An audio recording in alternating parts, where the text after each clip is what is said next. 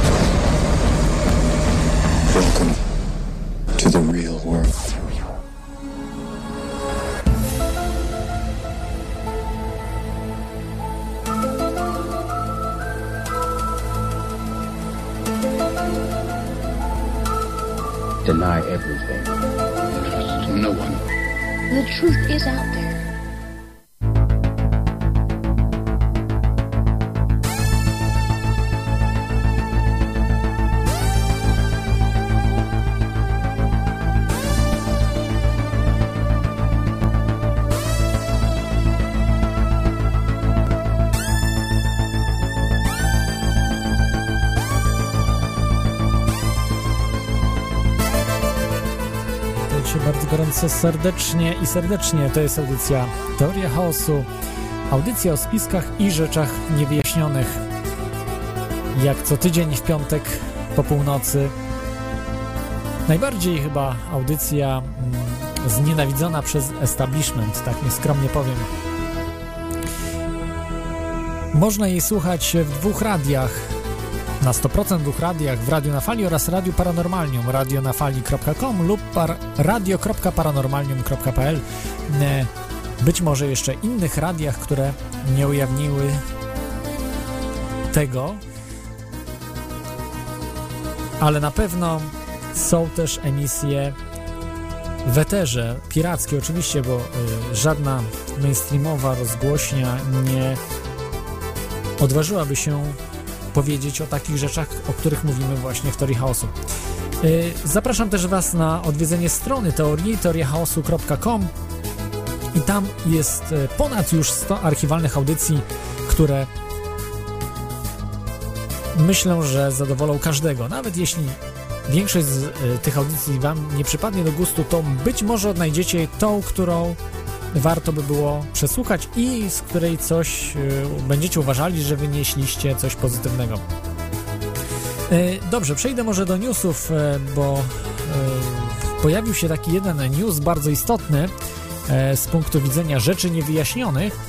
Pamiętacie być może z zeszłego roku, a także z mm, kilku lat już właściwie wstecz wydarzeń e, pod Sochaczewem, też w innych miejscach w, ry- w, e, w Polsce, gdzie e, było okaleczane bydło, e, najczęściej kozy.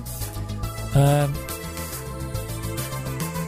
Kilka lat temu okazało się, że to były pumy, ale pumy nie wyjaśniały wszystkich przypadków. Byli też ludzie, którzy widzieli dziwne stworzenia, nie żadne pumy, a bardziej kanguro, jak oni to określali, kanguro pumy albo kanguro hieny. Bardzo, bardzo dziwne stworzenia. I wyobraźcie sobie, że takie stworzenie zostało zabite na Białorusi, które nie przypomina żadnego, żadnej pumy, żadnej hieny. Mo, y, naukowcy stwierdzili, że jest to stworzenie, połączenie jakby kangura z hieną. E, I ten opis dosyć op- odpowiada temu, jak wiemy, wygląda chupacabra. E, powiedzmy, że wiemy. E, Jest zdjęcie tej, e, tej istoty, także w linkach będzie podane, będziecie mogli zobaczyć. E, No, to jest z ostatnich dni takie wydarzenie, bardzo, bardzo ciekawe. A dzisiaj mamy temat zupełnie inny, ekonomiczny. Może nie do końca, może w 100% ekonomiczny, ale w 90%. E, Ekonomiczno-informatyczny. Nie wiem, czy taki termin był ukuty, ale tak by można było to powiedzieć, bo to jest. E, będziemy rozmawiali o bitcoinie i będziemy e, rozmawiali o tym bitcoinie z nie byle kim, a z autorem e, i twórcą e, strony satoshi.pl Maciejem Ziółkowskim. Maciej jest z nami e, i mam nadzieję, że słyszymy się Maćku. Witaj Maćku, jesteś z nami na antenie. Tak, do, dobry wieczór, cześć. Y, jesteś twórcą strony satoshi.pl. Tak? Zgadza się, zgadza się tak. Y, Czy mógłbyś opowiedzieć, zanim przejdziemy jeszcze do y, imprez, o których, e, o których rozmawialiśmy wcześniej, e, czy mógłbyś powiedzieć o sobie i ogólnie o, o tej stronie satoshi.pl? Tak, oczywiście. Nazywam się Maciej Ziłkowski, jestem studentem piątego roku ekonomii na UMK w Toruniu, gdzie zorganizowałem w kwietniu tego roku konferencję naukową Bitcoin a wolność gospodarcza. Pojawiło się 250 osób, także cieszyła się dość dużą popularnością. I parę miesięcy temu, około lutego, postanowiłem zacząć pisać bloga o Bitcoinie, ponieważ w polskim internecie było bardzo mało informacji o tej, nazwijmy to, kryptowalucie, chociaż ja bym wolał określenie cyfrowy żeton. I po prostu pomyślałem, że fajnie by było napisać coś po polsku o Bitcoinie, ponieważ zdobycie mojej wiedzy, takich podstawowych informacji, to chyba zajęło mi chyba z pół roku, żeby tak naprawdę zrozumieć, jak to działa, po co to działa, dlaczego działa i dlaczego warto z tego skorzystać. No i tak po dłuższej takiej, po dłuższym takim zastanawianiu się zacząłem pisać tego bloga i nagle, nagle okazuje się, że naprawdę jest, blog jest w mojej ocenie dość popularny. Udało mi się już udzielić kilku wywiadów, ale no to było dla, tak jak tutaj słyszeliśmy, dla takich mainstreamowych mediów, tak, czyli tych głównego nurtu i tam dostawałem kilka takich pytań. Zazwyczaj to były pytania tak pejoratywnie i bardzo negatywnie nacechowane, także osoby zadające te pytania często starały się zdyskredytować taki pomysł, jaki jest właśnie alternatywna waluta. Tak, jak i słyszę, mamy trochę chyba problemy na Skype'ie. Mam nadzieję, że to nie e, nasi e, tutaj e, znani słuchacze, czyli SS-mani, no, służby specjalne, można powiedzieć. Wiem, że słuchają, ale czy przeszkadzają, tego nie wiem na 100%. W każdym razie może y, mógłbyś opowiedzieć też o tych imprezach, bo y, z tego co mówiłeś, 19 kwietnia organizowałeś pierwszą imprezę poświęconą Bitcoinowi tego roku, 2013 roku. W 2013 roku. Zgadza się. No, to była konferencja, na której pojawiło się, tak jak już wspomniałem, 250 osób. Mieliśmy z, e, z takich speakerów, czyli tych osób przemawiających, to było sześć, sześciu mówców był pan Słomski, który prowadzi firmę, e, która akceptuje właśnie bitcoiny za złoto i srebro, czyli mamy możliwość już w Polsce nabywać właśnie takie e, powiedzmy waluty takie twarde, bo pieniądz papierowy no to nie jest nic twardego, czyli ciężko jest przechowywać wartość w dłuższym okresie czasu w pieniądzu papierowym. Mieliśmy też przedstawiciela e, portalu Dobre Programy. Był pan z Instytutu Misesa, oraz pan profesor Leszek Dziawgo, czyli profesor ekonomii z UMK. No i staraliśmy się ukazać w dobrym świetle, ale też tak staraliśmy się w obiektywny sposób powiedzieć o kryptowalutach, jak to się je i troszeczkę o wolności gospodarczej.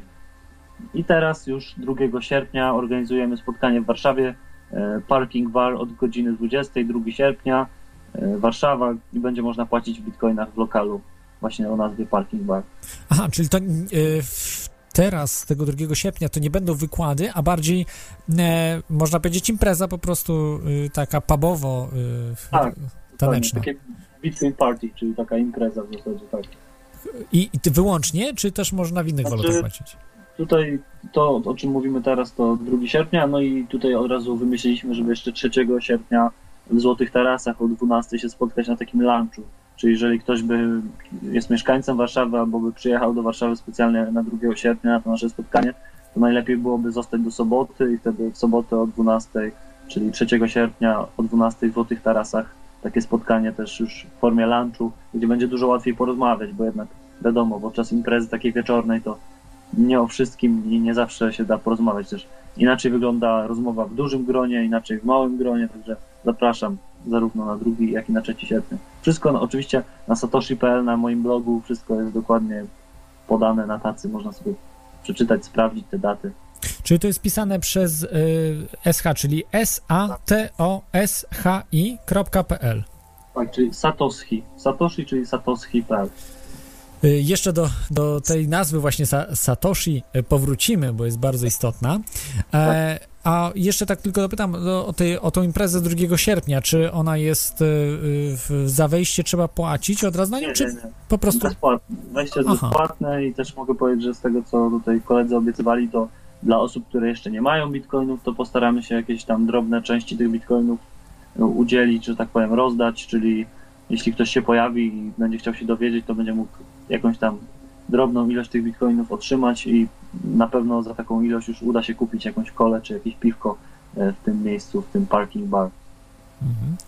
E, To tak jeszcze może za, zapytam się jeszcze o tobie, troszeczkę tak dopytam się e, Tak. do tego, co, co powiedziałeś. E, o to, jak, jak w ogóle zainteresowałeś się tym bitcoinem, prawda? Bo to jest raczej temat, y, który ekonomiści, czy już tym bardziej studenci ekonomii, nie mają zielonego pojęcia. E, to jest po prostu tak nowa rzecz, że nawet w Stanach Zjednoczonych y, można powiedzieć, że sobie y, ekonomiści z tym nie radzą. Zgadza się. Em, Mamy taką gazetkę na UMK, która się nazywa Kwadrans Akademicki. Wychodzi w małym nakładzie. Jeden z moich kolegów, który jest libertarianinem, czyli tak jak pewnie my wszyscy, którzy tutaj występujemy w radiu i słuchamy radia na fali, e, jesteśmy pewnie wolnościowcami, czyli cenimy sobie wolność i jeden z tych kolegów właśnie napisał taki artykuł o Bitcoinie. I mm, jak to wyglądało? No trzech nas, e, moich dwóch kolegów i ja złapaliśmy tą gazetkę, zaczęliśmy czytać. Jeden kolega otworzył artykuł o Bitcoinie, tak spojrzał i mówi, no ciekawa inicjatywa, no zobaczymy co z tego wyjdzie. Drugi kolega spojrzał mówi, a jakieś tam wirtualne złoto, co to ma być? A ja jeśli w momencie jak ja spojrzałem, to tak przeczytałem, tak troszeczkę zdziwiony i mówię, no przecież panowie, w tym są pieniądze, tak? Bitcoin to, to jakieś pieniądze, no, czyli trzeba dokładnie sprawdzić jak to działa, no i, i spróbować tego. No i spróbowaliśmy, no i jestem do dzisiaj, czyli już drugi rok się interesuję tymi bitcoinami, już przez, już przez dwa lata z nich korzystam i jestem zadowolony. Myślę, że mm, bardzo, bardzo są przydatne, jeśli chcemy wysłać jakąś małą płatność, jeśli idziemy z znajomymi czy z kolegami na pizzę, trzeba później komuś oddać 5 czy 6 złotych, to zamiast wysyłać przelew, można mu wysłać jednego bitcoinocenta, tak? Także Za chwilkę przejdziemy, z czym jest ten bitcoin, ale mamy pierwszego słuchacza. Jest z nami e, stały słuchacz. Witaj, stały słuchaczu. Dzień dobry, już się wyciszam. E, chcie, chciałem tylko. E, będę da, da, halo? Tak, tak, tak, sły- słyszymy się. Dzisiaj jest audycja o E, e, bitcoinach. Jak obiecany Bitcoinie. dwa tygodnie, e, co mówiłem o filmie o Hitlerze, znalazłem go już w internecie. E, prześlę linki. E, To po pierwsze będzie do, do audycji pan dołączy o Hitlerze. Bardzo to ciekawe o tej ucieczce Hitlera z, z Berlina. To dokładnie to, to wszystko, co, co pan mówił w audycji. To znaczy nie ja trochę- mówiłem, tylko Igor Witkowski. To, tak, ja, gość Witkowski oczywiście. i plus kilka rzeczy oraz pojechali tam, gdzie jest ten dom stoi, gdzie Hitler miał przybywać. I dokładnie go pokazali. Okej, dobrze, to, to na pewno Dru- to umieszczę. pierwsza rzecz. Drugą rzecz znalazłem. NASA ogłosiła konkurs. Do wygrania jest kilka milionów dolarów za skonstruowanie akumulatora, który jest trzy razy pojemniejszy od najlepszych akumulatorów dzisiaj dostępnych na, w ogóle do kupienia. Okej. A Bo NASA go potrzebuje po to, żeby wysłać łazik na Księżyc, a w taki rejon, że dwa, tydzień, dwa tygodnie jest pełnego słońca, dwa tygodnie jest ciemno. I przez dwa tygodnie ten łazik ma działać w pełnej ciemności. ro, rozumiem, że nie będzie on zbudowany za bitcoiny, tylko za zwykłe dolary, znaczy wydrukowane E, dolary. Nagroda, e, raczej I nagroda nagroda, za będzie. te akumulatory będzie w, w dolarach. W dolarach, tak. Czyli Kilka milionów dolarów, jeżeli ktoś skonstruuje o takich parametrach akumulator, to dostanie, dostanie nagrodę od NASA. Y, słuchacz, czy masz pytanie o bitcoinach, czy y, wiesz, Niestety co na, na ten temat mam bardzo mało informacji, będę Aha. słuchał, słuchał au, audycji w dalszym ciągu. Chciałem tylko e, ty, o tym powiedzieć. I Jeszcze jedną rzecz, jeszcze jedną rzecz e, ciekawą e, znalazłem. W Polsce będą, będzie budowany największy radioteleskop w Europie.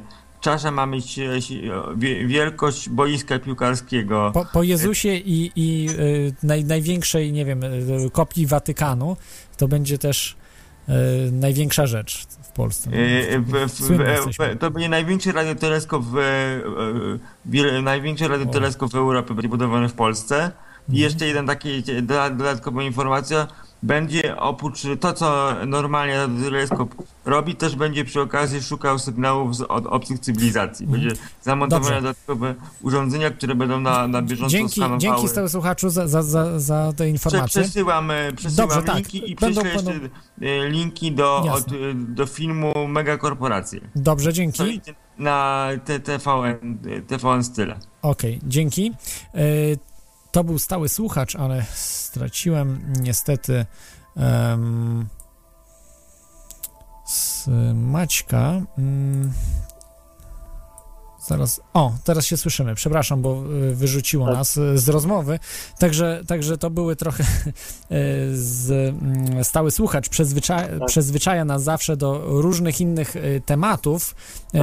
w stosunku do zastanej audycji. Rozumiem, ale bardzo dużo różnych informacji. no, różnych niezwiązanych oczywiście z Bitcoinem, ale mam, mam nadzieję, że w przyszłości będzie można te rzeczy, o których on wspominał, budować czy wygrywać właśnie w Bitcoinach. To może y, mógłbyś przedstawić teraz, Maćku, czym jest ten Bitcoin, bo tak naprawdę to jest, e, no, może nie tutaj dla słuchaczy teorii chaosu, bo e, większość ma pojęcie, ale też y, jest pewnie część taka, która nie wie, co to jest ten Bitcoin. To jest bardzo dobre pytanie, bo tak mówiąc o tym, że Bitcoin jest pieniądzem, to nie jest do końca właściwe. Mówiąc, że to jest waluta, to też nie jest do końca właściwe. Ja bym powiedział, że to jest taki cyfrowy żeton, tak jak mm, kiedyś mieliśmy, tak jak, tak jak, no jak idziemy do kasyna, to dostajemy jakieś, jakiegoś rodzaju żetony. I teraz jeśli się nad tym zaczniemy zastanawiać, jeśli na przykład ktoś ze znajomych chciałby e, kupić od nas komputer, i ten komputer to by było 1000 zł, a powiedziałby, że on może nam zapłacić tylko żetonami z kasyna. I my tak byśmy się zastanowili, hmm, ciekawe, no dobrze, dostanę te żetony z kasyna i co, pójdę do tego kasyna, zamienię z powrotem na te złotówki, no dobrze, może to zadziała. I tak byśmy poszli z tymi żetonami, no i jeśli to by zadziałało, okej. I tak samo jest e, z Bitcoinem, że to jest e, forma takiego żetonu, ponieważ Bitcoin to w ogóle to jest taka jakby historia transakcji cały Bitcoin się opiera na właśnie takiej ogromnej historii transakcji. Satoshi Nakamoto, czyli osoba, która pragnęła zachować anonimowość i bardzo dobrze, ponieważ jak wiemy, no, osoby, które robią coś takiego mm, niezależnego, wolnościowego, niekoniecznie, niekoniecznie chcą się ujawniać, bo mm, No jeszcze do tego bo- przejdziemy, bo nie do końca się zgodzę z tym, co mówisz teraz. No znaczy, no dobrze, no tylko tak y, na przykład jak tak przypomnę sobie osoby, które coś ujawniają, jakieś tajne informacje, czy, czy które, nie wiem, mają dużą wiedzę i chciały się podzielić, to no nie zawsze historia tych osób dobrze się toczy, ale no ja jestem osobiście zadowolony z tego, że te osoby się nie ujawniły, bo też wszystkie jakby problemy z tą walutą, wszystkie pytania, jakieś zażalenia, jakieś y, pomysły, to by było wszystko do nich kierowane. A tak oni, nie wiem, no może odpoczywają już na jakiejś rajskiej wyspie, bo w mojej ocenie zasłużyli, bo dostarczyli technologię, dzięki której e, ja, będąc w Polsce, jestem w stanie e, wysłać do ciebie, do dowolnego zakątka świata niemalże dowolną kwotę. Czy to będzie jeden grosik, czy to będzie 5 złotych, ja to wysyłam poprzez bitcoina, który korzysta z technologii klucza prywatnego i publicznego, podobnej do PGP, pewnie słuchacze mniej więcej się orientują, jak działa kryptografia, czyli szyfrowanie. Mm, Korzysta z tej technologii, no i też z technologii takiej jak BitTorrent, czyli zdecentralizowanej, rozproszone serwery. Jeśli wyłączymy 90% serwerów, to dla sieci to nie ma prawie żadnego znaczenia, bo wystarczy kilka komputerów, no nie wiem, na cały świat to by wystarczyło powiedzmy z 10 koparek, czyli powiedzmy, że wszystkie kraje świata oprócz Argentyny i, i Chile by chciały wyłączyć Bitcoina, no to nie wyłączą, no bo wystarczy, że w Argentynie i w Chile po 5, po 10 komputerów będzie działało, no i będzie pewnie się długo oczekiwało na transakcję, może tam nawet parę godzin, ale transakcja dojdzie, a pamiętajmy, że jak ja do Ciebie wyślę przelew w piątek o godzinie, tak jak dzisiaj w nocy, to ten przelew dojdzie w poniedziałek. A jeśli nawet do innego kraju, to pewnie nawet dłużej może iść. Także na pewno A, a w Bitcoinie to, to jest tego samego dnia, tak? Jest, nawet, nawet szybciej, tak? to Zazwyczaj to jest nawet już w tej samej sekundzie, tak? Czyli jeżeli Wow. ja wyślę przelew, to u Ciebie już widać ten przelew, a pełna autoryzacja nastąpi po około godzinie, czyli 6 potwierdzeń, każde potwierdzenie co 10 minut to daje około jednej godziny zegarowej. W praktyce może to być więcej, może to być mniej. Co warto podkreślić, ja nie jestem ekonomi... Ja nie jestem informatykiem, tylko jestem ekonomistą, studiuję ekonomię. Także jeśli coś w mojej wypowiedzi by było błędnie informatycznie, to oczywiście mogę się czasami delikatnie pomylić, aczkolwiek od dwóch lat od dwóch lat spotykam się głównie z osobami, które się zajmują bitcoinem, także staram się poszerzać swoją wiedzę. Myślę, że większość tego, co mówię, powiedzmy ponad 90% będzie prawidłowo. I też warto podkreślić, że nie ma żadnej osoby, która oficjalnie reprezentuje bitcoina na świecie, tak? Nie ma żadnej ambasady, żadnego ministerstwa. Także to, co, wszystko, co ja mówię, to jest wyłącznie moja opinia. Tak samo jak wejdziemy na Wikipedię, to też jest opinia kogoś, kto to pisał, tylko setki czy tysiące osób wchodzą na tą Wikipedię codziennie, korygują, sprawdzają, proponują poprawki. Także no, Wikipedia to jest dość jednak solidne źródło. No, jeśli weźmiemy encyklopedię, która była napisana 50 lat temu, czy tam 30 i weźmiemy jakieś hasło, no to już jest nieaktualne, tak? Na Wikipedii wszystko jest aktualne, także ja osobiście też odsyłam nie tylko do, moje, do mojego bloga, nie tylko do portalu bitcoin.pl, ale też na Wikipedii do artykułu o Bitcoinie, gdzie można troszeczkę poczytać więcej. Oczywiście też można do mnie napisać maila, chętnie odpiszę, odpowiem na pytania i też można na spotkanie przyjechać 2 sierpnia i później co miesiąc pewnie w Warszawie i w innych miastach będziemy organizować spotkania, także najlepiej się właśnie spotkać, czy poczytać troszeczkę, bo jeśli będziemy tylko czytać to, co w internecie piszą na, na takich dużych portalach, to zazwyczaj są negatywne rzeczy, tak? Y, Tak, y, to jest, jest mm, e, no, cie, ciekawa sprawa. A jeszcze chciałbym się zapytać o tego bitcoina, mm, jakbyś mógł tak porównać, tak w uproszczeniu można, mógłbym rzec, do zwykłych pieniędzy, czyli e, tych takich, e, niektórzy określają je fiducjarne, tak, puste pieniądze, które mamy dzisiaj, ale, m, ale no, ogólnie do tych pieniędzy, które znamy, które, które dzisiaj królują. No tak, no to mm, jeśli chodzi o taką rodzinną anegdotkę, to mój tata i mój dziadek zostawili mi taką małą paczuszkę banknotów, tam chyba było, nie wiem, z 15 czy 16 sztuk tych banknotów i tam były 500 zł, 1000 zł, 10 tysięcy złotych, chyba nawet 50 tysięcy złotych w jednym banknocie, także jak, jak ktoś dostaje taką paczuszkę i tam są naprawdę takie duże nominały, to ciężko mieć zaufanie jednak do tego pieniądza, no bo to przecież też kiedyś były prawdziwe pieniądze, tak?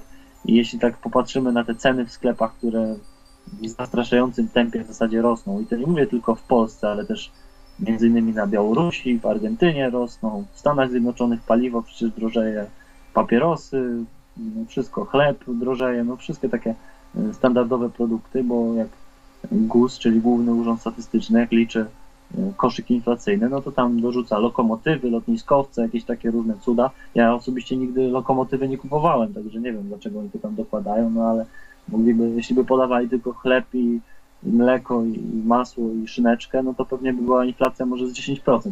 Ale w każdym razie, no ja mam zaufanie do złota i do srebra, jeśli kiedyś bym miał swojemu synowi, czy wnukowi, czy komuś w rodzinie dać jakiś prezent, to najchętniej może jakiś wyrób ze złota czy ze srebra, a niekoniecznie, niekoniecznie banknoty. Także no, jeśli chodzi o bitcoina, no to jest po prostu, on jest pewnego rodzaju y, przeniesieniem jakiejś wartości, tak? Czyli ja na przykład wykonuję swoją pracę i ta praca jest coś warta. I teraz, czy ja za tą pracę zaakceptuję złotą, srebrną monetę, papier, e, komputer za to wezmę, telefon za to wezmę, czy żeton z kasyna, czy, czy bitcoina, to jest bez różnicy. I teraz jeśli ten bitcoin jest poprzez wolny rynek, bo to wolny rynek wycenia bitcoina w zasadzie, e, jest na jakimś tam poziomie wyceniony, no to taka jest cena, tak? Także no, wydaje mi się, że Bitcoin jako, taka, jako takie dobro, powiedzmy, no, niekoniecznie inwestycyjne, ale usługowe jest bardzo przydatny, bo ja na przykład robię tak, że jeśli chciałbym e, powiedzmy do swojej siostry, która teraz jest na przykład w Warszawie, wysłać tam 10 czy 20 zł, i na przykład teraz tak mamy piątek, to mógłbym po prostu kupić te bitcoiny sobie na swoim subkoncie. Bar- Bardzo szybko jest taki portal Bitcurex, to jest giełda bitcoinowa. Kupuję, mam to za kilka sekund mam to kupione, wysyłam, no i później siostra, no powiedzmy, albo komuś to przekazuje, albo kupuje coś, no bo przecież już e, będą w Warszawie restauracje, gdzie będzie można wydać te, te bitcoiny. Także no, myślę, że to jest dość przydatna sprawa i z, z czasem, jak się spotkamy, czy usłyszymy się znowu za pół roku, czy za rok, to pewnie myślę, że będą bardziej popularne niż dzisiaj są. Tak, y, czyli y, jest Bitcoin korzystniejszy, bo jest zahamowana tak jakby, prawda, inflacja, jeśli Tak. dobrze rozumiem, czyli nie można w nieskończoność tłuc tych, można. drukowo, drukować, drukować, że tak jak w Zimbabwe, tak, doszło. Tak. Widziałem banknot, mój kolega ma te banknoty, zresztą chcę od niego odkupić jeden banknot, mam nadzieję, że mi sprzeda. Y, nie wiem, tam pięć, 50 y, trylionów, tylko to... No tak, no, To, tam- to trzeba przetłumaczyć, prawda, to jest w innym, ale, ale tam nie wiem, było z 18 zer czy coś, po prostu ciężko to- nawet było się połapać. To, są mil- miliardy, tego, to, jeśli dobrze tam pamiętam tłumaczenie. Chyba nawet no więcej niż miliardy były, chyba Tak, biliony czy coś. Y, Po prostu to były absurdalne już kwoty, y, Tak. więc i to w przeciągu roku się wydarzyło wszystko, także Tak. to nie to, że y, w jak- w jakieś, w jakieś dziesiąt, dziesiątki czy setki lat. No, I. I Bitcoin czegoś takiego nie może doświadczyć, tak? Takiej hip- hiperinflacji. Jest e, z góry założony algorytm, który powoduje, że bitcoinów będzie maksymalnie 21 milionów i tego się nie da zmienić. Jeśli ktoś będzie próbował to zmienić, czyli napisze alternatywne oprogramowanie, gdzie bitcoinów będzie 21 milionów i jeszcze jedna sztuka, czyli o jedno więcej, to ta osoba się odłączy od naszej sieci i będzie miała tak zwanego forka, czyli fork to jest osoba, która się odłącza. No i takimi forkami można powiedzieć, że są te inne waluty, no bo istnieją jeszcze tam, istnieje jeszcze tam parę takich kryptowalut, na przykład Litecoin czy Primecoin. No, Pri- Primecoin jest ciekawą sprawą, bo tam szukamy liczb pierwszych, czyli jeśli ktoś e, uważał na matematyce i pamięta jeszcze do czego są przydatne liczby pierwsze, no to do jakichś tam zabezpieczeń w bankowości, czy teraz ostatnio słyszałem, że sieci GSM podobno zabezpieczają swoje połączenia poprzez właśnie wykorzystanie dużych liczb pierwszych e, i właśnie w Primecoinie są one szukane, no bo takie zarzuty się pojawi, pojawiły pod adresem Bitcoina, że rzekomo e, obliczenia, które my wykonujemy w Bitcoinie są mało przydatne dla ludzkości, bo służą tylko do autoryzacji płatności. No ja uważam, że autoryzacja płatności na cały świat, niezależna od żadnej firmy i od żadnego widzimisię danego kraju, czy czy jakiejś instytucji, to jest dość ważna sprawa, czyli jeśli ja chcę wysłać dolara do, do Chin czy do Japonii, to mam możliwość wysłać tego dolara dzięki temu, że siedzi Bitcoin, koparki, pracują komputery, autoryzują transakcje, potwierdzają te transakcje, tak? A w Primecoinie jest ta zaleta dodatkowa, że tam po prostu y, przy autoryzacji transakcji produktem ubocznym są duże liczby pierwsze. Za znalezienie jakiejś ogromnej liczby pierwszej można wystąpić do fundacji amerykańskich, poprosić o nagrodę, bo są przeznaczone nagrody, to są tam dziesiątki czy setki tysięcy dolarów, ale no liczba pierwsza musi być już ogromna, to są tam rzędu, nie wiem, mm, powiedzmy 30-cyfrowa liczba, tak, czyli bardzo, bardzo duża liczba. Y, Także- Rozumiem. Trochę, trochę tak skaczesz po y, tematach. Y, Ja chciałem jeszcze zostać y, przy tych, y, jak już mówiłeś o tych konkurencyjnych walutach, one Tak. chyba nie są zbyt popularne, prawda? Że jednak Bitcoin No. ma tam większość, większą część tego rynku tych wirtualnych takich e, Tak. walut. Na pewno są mniej popularne niż Bitcoin. No dlaczego? No bo po prostu to są, mm, to są kopie, tak? Jeden z moich kolegów powiedział takie ciekawe zdanie, że kopia to jest najlepszy komplement dla artysty, tak? Czyli jeśli Satoshi Nakamoto był artystą, stworzył coś mm, bardzo fajnego, jakieś świetne dzieło, bo system, który działa, system płatności, to teraz ktoś, kto to skopiował, akurat twórca Litecoina nie jest anonimowy, to jest programista ze Stanów Zjednoczonych i po prostu ktoś uznał, niektóre osoby uznały, że warto zrobić kopię Bitcoina. No i takich kopii jest bodaj z 15 takich walut, czy nawet 20, może nawet więcej tam. Także troszeczkę już tych walut takich cyfrowych, kryptowalut jest, ale no ja osobiście uważam, że y, godne naszej uwagi są tylko właśnie Bitcoin, może Prime też. Mhm. Czyli, czyli rozumiem, że y, o, to są kopie, to nie są nowe projekty wymyślone, nowe algorytmy, tylko po prostu skopiowane Znaczy, rzeczy od One się Bitcoina. tam nieznacznie różnią, tak? E, Na przykład Litecoin się cechuje tym, że powinno się go używać na procesorach, takich zwykłych procesorach typu tam Intel czy AMD, a Bitcoiny się kopie na kartach graficznych, no i teraz na urządzeniach dedykowanych, specjalne urządzenia tylko do Bitcoinów o nazwie ASIC. ASIC to jest skrót od właśnie urządzenie przeznaczone właśnie do Aha. takiego Czy, czyli kopie w sensie tak jak złoto wydobywa, czyli takie wirtualnie, tak, jakby kopiemy, wydobywamy, tworzymy, tak? Tak jakby te bit- bitcoiny, litecoiny i inne. Tak. Aha. Y, Jest z nami Tomek, witaj y, Tomku. Halo, halo, czy się słyszymy?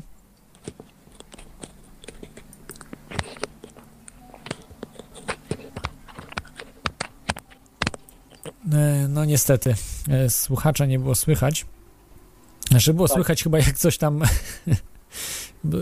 chyba mikrofon działał, ale coś może się zawstydził, mam nadzieję, że nie, także spróbuję jeszcze raz, coś, coś się nie mogliśmy mm, po, porozumieć. E, Wracając jeszcze do tych, e, e, już może do Bitcoina konkretnie, e, czy Bitcoin jest faktycznie wirtualnym pieniądzem? Dziwne pytanie, ale, ale czy to jest stuprocentowo wirtualny pieniądz? no na pewno mm, w zamierzeniu twórców on nie istnieje w postaci materialnej, czyli nie można wziąć tak jak pięciozłotowa moneta do ręki bitcoina. Istnieje coś takiego jak Cassius Coin. Cassius Coin to jest po prostu tak jakby kawałek takiego plastiku czy metalu, e, na którym jest e, hologram i to jest właśnie jeden bitcoin, tam jest zaszyty w takiej monecie. Pewna osoba po prostu wzięła klucz prywatny e, bitcoina jednego i schowała pod hologramem, czyli w formie monety. E, Ja występowałem swojego czasu dla CNBC TVN i właśnie tam do studia zabrałem ze sobą taką jedną monetę Cassiusa. Ona jest dzisiaj warta tam około 300 czy 400 zł, bo jest troszeczkę więcej warta niż jeden bitcoin. No bo to jest tam troszeczkę, można powiedzieć, tak jakby ma aspekt numizmatyczny. Można włożyć do klasera i komuś pokazać, że się ma bitcoina w klaserze. Także teoretycznie można by się rozliczać tymi monetami fizycznymi, ale taki standardowy bitcoin to istnieje wyłącznie w zapisie cyfrowym, tak? Czyli tak jak na przykład na, na koncie w banku widzimy, że mamy tam 100 czy 200 zł, to tak samo może mieć 100 czy 200 bitcoinów też w zapisie cyfrowym. A to, że my później pójdziemy do banku i miła pani nam wypłaci te 100 zł, no to już jest osobna sprawa. No, zapis cyfrowy jest na koncie, a tutaj za bitcoiny też możemy otrzymać 100 zł od kogoś, no po prostu ktoś, ktoś od nas kupi te bitcoiny, tak? Także ja uważam, że to, że to jest dobro wartościowe, czyli cyfrowy żeton, który teoretycznie może być pieniądzem. Także Ale właśnie, to już jest, e, już jest zapis tak jakby wydrukowany, w sensie to jest e, zapisany w pamięci e, na tym żetonie, czy tam jest po prostu wydrukowany to jest klucz. Tak jak na przykład klucz? Aha. mamy sobie, no ja jestem teraz w mieszkaniu i mam na przykład tutaj komputer. I ten komputer jest jeden, a kluczy do mieszkania mogę mieć dużą ilość, czyli na przykład mogę mieć dla siostry, dla mamy, dla taty, czyli na przykład cztery klucze, a komputer cały czas jest jeden. I tak samo jest z bitcoinami, że te bitcoiny są na jakimś koncie, tych kluczy może być dużo, ale ten bitcoin jest cały czas jeden tam gdzieś e, na naszym koncie, tak? Czyli mamy w banku 100 zł, później mamy 100 bitcoinów i tych kluczy, tych haseł możemy mieć dużo. I ta osoba, co zrobiła, to właśnie schowała taki klucz pod hologramem. Czyli Ale dobrze, jeżeli- ale, ale, ale ona też zna ten klucz, czyli może sobie tego bitcoina teoretycznie oszukać, tak. wy, w, wy, wypłacić pieniądze i potem mamy ten klucz, idziemy, a tam już nie ma naszego bitcoina. No zgadza się, dlatego ja tutaj nie rekomenduję w żaden sposób zakupu tych monet, aczkolwiek y, posiadam te monety i wiem, że ten pan Cassius, on po prostu pokasował u siebie te klucze, bo na tyle dużo zarobił już na tym, na tej sprzedaży tych monet, że zastosował pewien dość szczególny sposób produkcji tych kluczy, że on ich nie widział tam. No to już by trzeba tam dokładnie zobaczyć, jak on to tam y, robił, że była maszynka i one się po prostu nadrukowywały i były wytłoczone, tak? A jeśli tego na przykład przed jego oczami przeleciało 100 czy 200, no to raczej tam nie zapisywał. No, ja nie, nie gwarantuję w żaden sposób za pana Cassiusa w ogóle. W Bitcoinie to w ogóle jest jedna zasada, że nikomu się nie powinno ufać. Także nie powinno się mi ufać, nie powinno się sprzedawcy ufać, kupującemu, swojemu bankowi się nie powinno ufać. Były takie przypadki, że przelew ze Szwajcarii ktoś wysłał, a później po paru dniach nagle przelew zniknął z konta. No, można poczytać w internecie, takie przypadki są. Na PayPalu też były takie sytuacje. Na przykład ja sam doświadczyłem nieprzyjemnej sytuacji, że dostałem pieniądze na PayPalu, wysłałem monety i później mi też zabrali z konta pieniądze, bo powiedzieli, że e, ten pan nie płacił swoją kartą kredytową, tylko ktoś ukradł jego kartę i ktoś za niego zapłacił. Także no, w zasadzie nie powinno się za bardzo nikomu ufać. Najlepiej wierzyć tylko w to, co się samemu wie, co się samemu przeczyta, co się samemu sprawdzi. Można sobie kupić pół bitcoina, ćwierć bitcoina, sprawdzić jak to działa. Jeśli ktoś nie ma pewności, no to po prostu lepiej nie korzystać. No. Tak jak z telefonu komórkowego, jak z internetu. Jeśli ktoś, mm, nie wiem, się, się boi wirusów i nie chce, żeby mu jakieś wrażliwe dane ukradli, no to poza internetem to trzymać, tak? Bitcoiny też można na portfelu tak zwanym offline, czyli poza internetem. To jest już trochę bardziej skomplikowane, bo trzeba na komputerze odłączonym od internetu wygenerować parę kluczy, prywatny i publiczny, i na publiczny trzeba przelać bitcoiny, a na prywatnego nigdy nie podłączać do internetu, no i dzięki temu mamy bitcoiny poza internetem, czyli ciężko je, nie da się ich ukraść przez internet, tak? No są takie możliwości. Czyli, czyli tak, y, właśnie te, tak jak mówiłeś, te monety, y, jest gwarant, gwarantuje to twórca tych monet, że jest to uczciwie robione i on nie wypłaci y, No tak, sobie ale tych, no, ja nie rekomenduję tutaj zakupu tych monet, nie, nie rekomenduję też nikomu zakupu bitcoinów po prostu. Trzeba dobrze się zastanowić, czy wiemy z czego chcemy korzystać i czy chcemy powiedzmy spróbować czegoś nowego i może trochę się pobawić cyfrowymi żetonami, które w mojej ocenie mają przed sobą dużą i fajną przyszłość. E, Mamy telefon. Przypomnę, że możecie dzwonić, bo zapomniałem przypomnieć, że e, na- Skype nasz to jest radionafali.com i e, możecie połączyć się właśnie e, i zadać pytanie, czy włączyć się do dyskusji e, z naszym gościem, którym e, przypomnę, że dzisiaj jest Maciej Ziółkowski, e, współ, nie współtwórca, twórca e, portalu satoshi.pl, ale, e, ale współorganizator i organizator wielu imprez, e, które dotyczą właśnie Bitcoina. Z nami jest rewolucjonista. Witaj, rewolucjonisto. Dobry wieczór. Czy masz pytanie do Maćka? W sumie nie mam pytania, chciałem coś Aha. powiedzieć od siebie na temat bitcoinów troszeczkę. To jest taka sytuacja, że jak wiadomo, bitcoiny opierają się teraz e, na dolarach, na innych walutach też. e, Można po prostu za, za waluty kupić do, sobie te, te bitcoiny i później zamienić je z powrotem, jeżeli powiedzmy kurs wzrośnie. No, ma, miejmy nadzieję, że wzrośnie. Wtedy można sobie kupić te dolary z powrotem za te bitcoiny. No ale jest taka właśnie sytuacja, że e, jeżeli ktoś nie ufa na przykład dolarom albo innym walutom, no to ma ten problem, że, że no, kupi bitcoiny i będzie posiadał bitcoiny, ale nie będzie ich już mógł z powrotem wymienić na tamte waluty. No bo Ale mógłby wymienić na złoto i srebro, bo są firmy, które za bitcoiny sprzedają złoto i srebro, także Tak, z tym, że jak wiadomo, to być może niektórzy z Was nie wiedzą, obecnie złoto i srebro poleciało na łeb na szyję niemalże czterokrotnie. no to chyba dobra okazja. Jeżeli ja idę do sklepu i produkt, który ciągle kupuję, czyli na przykład mleko i chleb są tanie, a teraz złoto i srebro są To tanie, jest chyba dobra okazja, żeby kupować. kupić złoto i srebro, tak, Tak, ale nie to- żeby sprzedać bitcoiny na, za, w zamian za złoto i srebro. No, nie wiem. No jeśli ja mam trochę złotówek, trochę bitcoinów, a złota i srebra nie mam, to chętnie bym zamienił trochę. Trochę złotówek i trochę bitcoinów na złoto i srebro. Tak mi się wydaje, bo jak tak patrzę, to złoto i srebro są tanie. No nie wiem, no. Jak benzyna by była trochę tańsza, to też bym więcej chętnie kupił po prostu. No, ale to, no, ja tutaj jakby z takiego ekonomicznego mocno punktu i to też, to co teraz mówimy, to w ogóle to są inwestycje, także no to też jest taka... Jeśli, To jest właśnie taka inwestycja, że powiem szczerze, że ta waluta, która, która jest no, bardzo interesującą walutą, bitcoin, no niestety opiera się na innych walutach, jest od nich całkowicie zależna. Znaczy, no ja tak się częściowo, częściowo się nie zgadzam, bo też moglibyśmy za swoją pracę wymieniać te bitcoiny, także... O, to by było wspaniałe, tylko że nie ma takiego kantoru. Chyba zdaje się, że za swoją pracę można by było kupić bitcoiny albo też sprzedać je za swoją pracę, znaczy, za no, czyjąś pracę. Teoretycznie nie ma, ale nic nie stoi na przeszkodzie, żeby stworzyć, ale też można w gronie jakichś znajomych tak się rozliczać, no. Ja tak się jakoś tam ze znajomymi y, swojego czasu rozliczałem, może ktoś, nie wiem, no. Ej, chociaż w sumie z jednego punktu tak. widzenia, robi. z jednego punktu widzenia Bitcoin jest właśnie ciekawy, jeśli by było można zamieniać powiedzmy bitcoiny za pracę, w sensie komuś płacić za jego pracę w bitcoinach, no to bitcoin wtedy staje się czymś w rodzaju takiej, takiej waluty, jak kiedyś była e, waluta e, powiedzmy jak to się nazywało? E, Wara? To się tak chyba nazywało. Ja wiem, od, Kwity.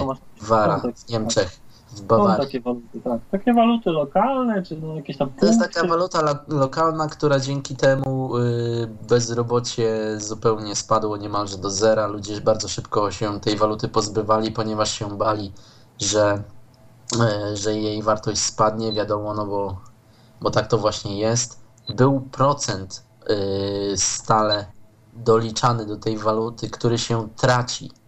I tutaj jest tak samo właśnie z Bitcoinem, bo zauważcie, że jeżeli wymieniacie na jakąkolwiek walutę Bitcoiny, to trzeba do tego doliczyć tą kwotę tej e, ponoszonej, jak to się nazywa, prowizji? prowizji właśnie o, od tego. To jest też ten, ten procent właśnie taki doliczony. Ta strata, którą musisz ponieść za każdym razem. Ale ta waluta, Bitcoin cały czas zyskuje, jednak y, w trendzie, w, w dłuższym czasie ona zyskuje mocno w stosunku do innych walut. To znaczy Tak. teraz jest bardzo chwiejnie, wcześniej też było chwiejnie. W pewnym momencie była ciekawa sytuacja, gdy bitcoiny były powyżej 200 dolarów.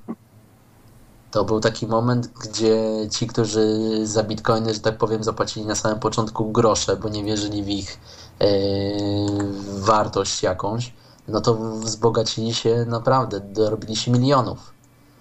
Ja też byłem w- w sumie w sumie kupiłem bitcoiny całkiem, całkiem dawno temu, więc nie straciłem na tym. Sprzedałem bitcoiny wszystkie w całości, które miałem e, z zyskiem, więc no, jestem zadowolony z tych transakcji, których dokonałem na bitcoinach, ale, ale powiem szczerze, że no coraz, coraz mniej w tego bitcoina wierzę.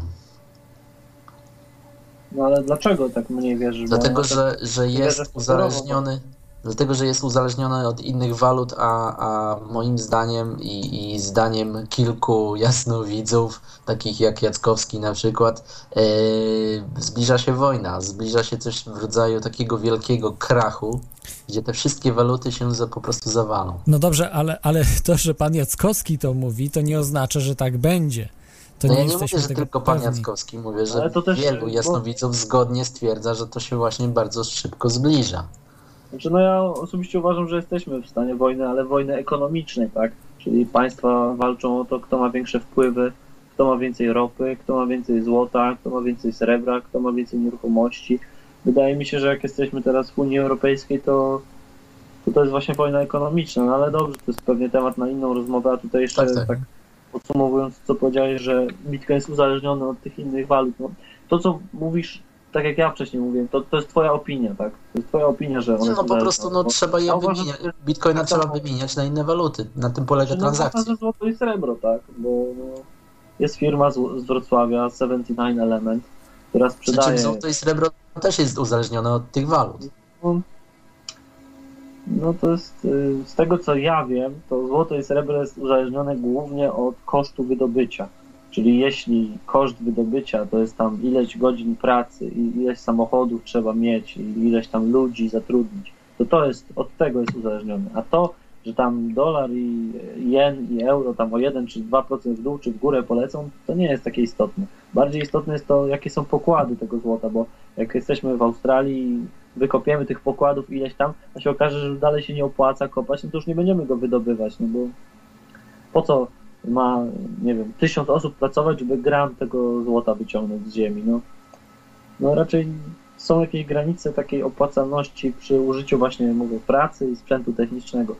Także no, to- ja myślę, że y, żyjemy trochę w takiej gospodarce barterowej, że niby wszystko oficjalnie jest oparte na pieniądzu papierowym, ale przecież jak była w Polsce ta hiperinflacja niedawno, tam 23 lata temu, to przecież pieniądzem była wódka, tak? Jakieś papierosy, wódka, takie rzeczy. Pół litra wódki to wszystko można było załatwić, tak? Za pół litra wódki.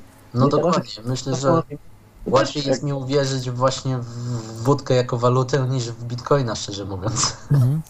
Że pamiętaj, że wódki nie przewieziesz przez granicę każdej ilości, wódki nie wyślesz To prawda. połowy wódki do Afganistanu, czy do Argentyny, czy do Chile, bo teraz, bo masz taką ochotę wysłać. Yy, No i też wódki nie schowasz, no bo na przykład bitcoiny możesz świetnie schować i ja nie będę wiedział, że je masz, a wódkę no jest ciężko schować przed kimś. Du- dużą ilość. szczególnie. To jest kolejna zaleta y, Bitcoina. Dzięki Ci, rewolucjonisto, Życzę informację. wszystkim, którzy inwestują w bitcoina szczęścia po prostu. Dzięki. Też, ale tego się nie powinno raczej jako inwestycja używać, tylko jako taki powiedzmy usługę płatności, jako cyfrowe żetony, które służą do płatności. Ja bym tak to używał. Oby służyły dalej. No, Będę, myślę, że będę. Mhm. Dobrze, dzięki. Dzięki za ten telefon. Dziękujemy. To był y, rewolucjonista.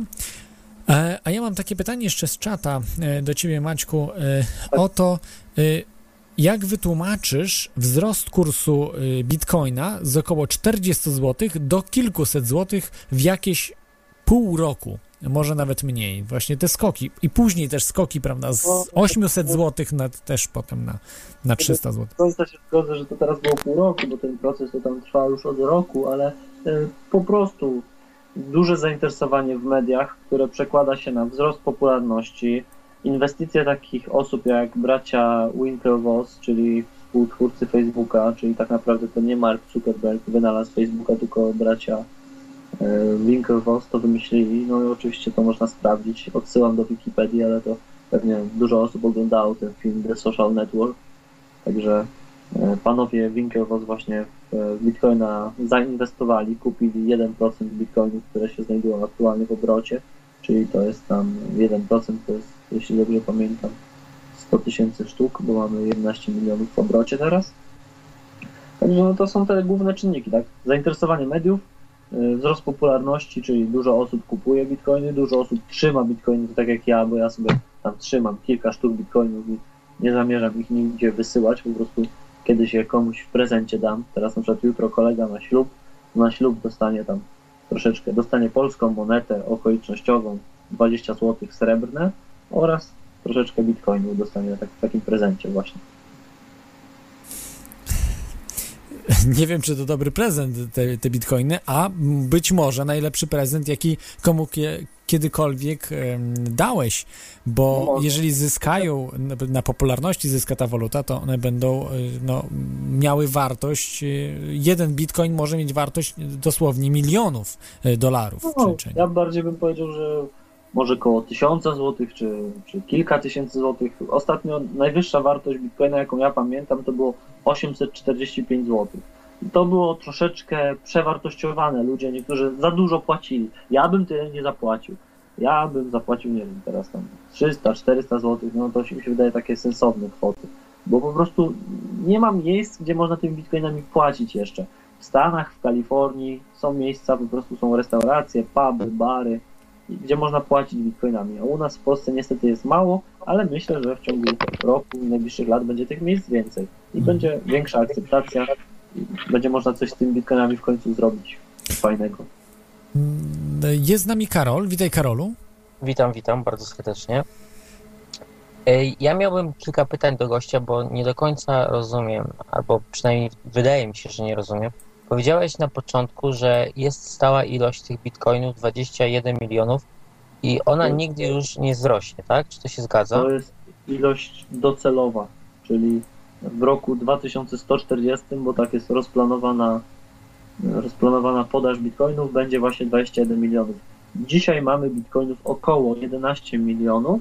Bitcoiny powstają w procesie autoryzacji transakcji, czyli jeśli ja wysyłam do ciebie jednego bitcoina, a nasz kolega, powiedzmy Adam, dajmy to z Białego Stoku, ma koparkę, czyli komputer, który autoryzuje transakcję, to jeśli ja wysyłam bitcoina do ciebie, to Adama komputer na przykład autoryzuje, czyli potwierdza, sprawdza prawidłowość, czyli sprawdza, że aha, ja miałem bitcoiny, czyli mam z czego wysłać i wysyłam do ciebie, sprawdza po prostu zgodnie z algorytmem, który jest open source, otwarte źródło, można to przeanalizować. E, i ten kolega to Teraz autoryzuje i on dostaje za to według- bitcoiny nowe, tak? Według nomenklatury bankowej to jest nic innego jak po prostu dodrukowywanie pieniędzy, prawda? Pustych.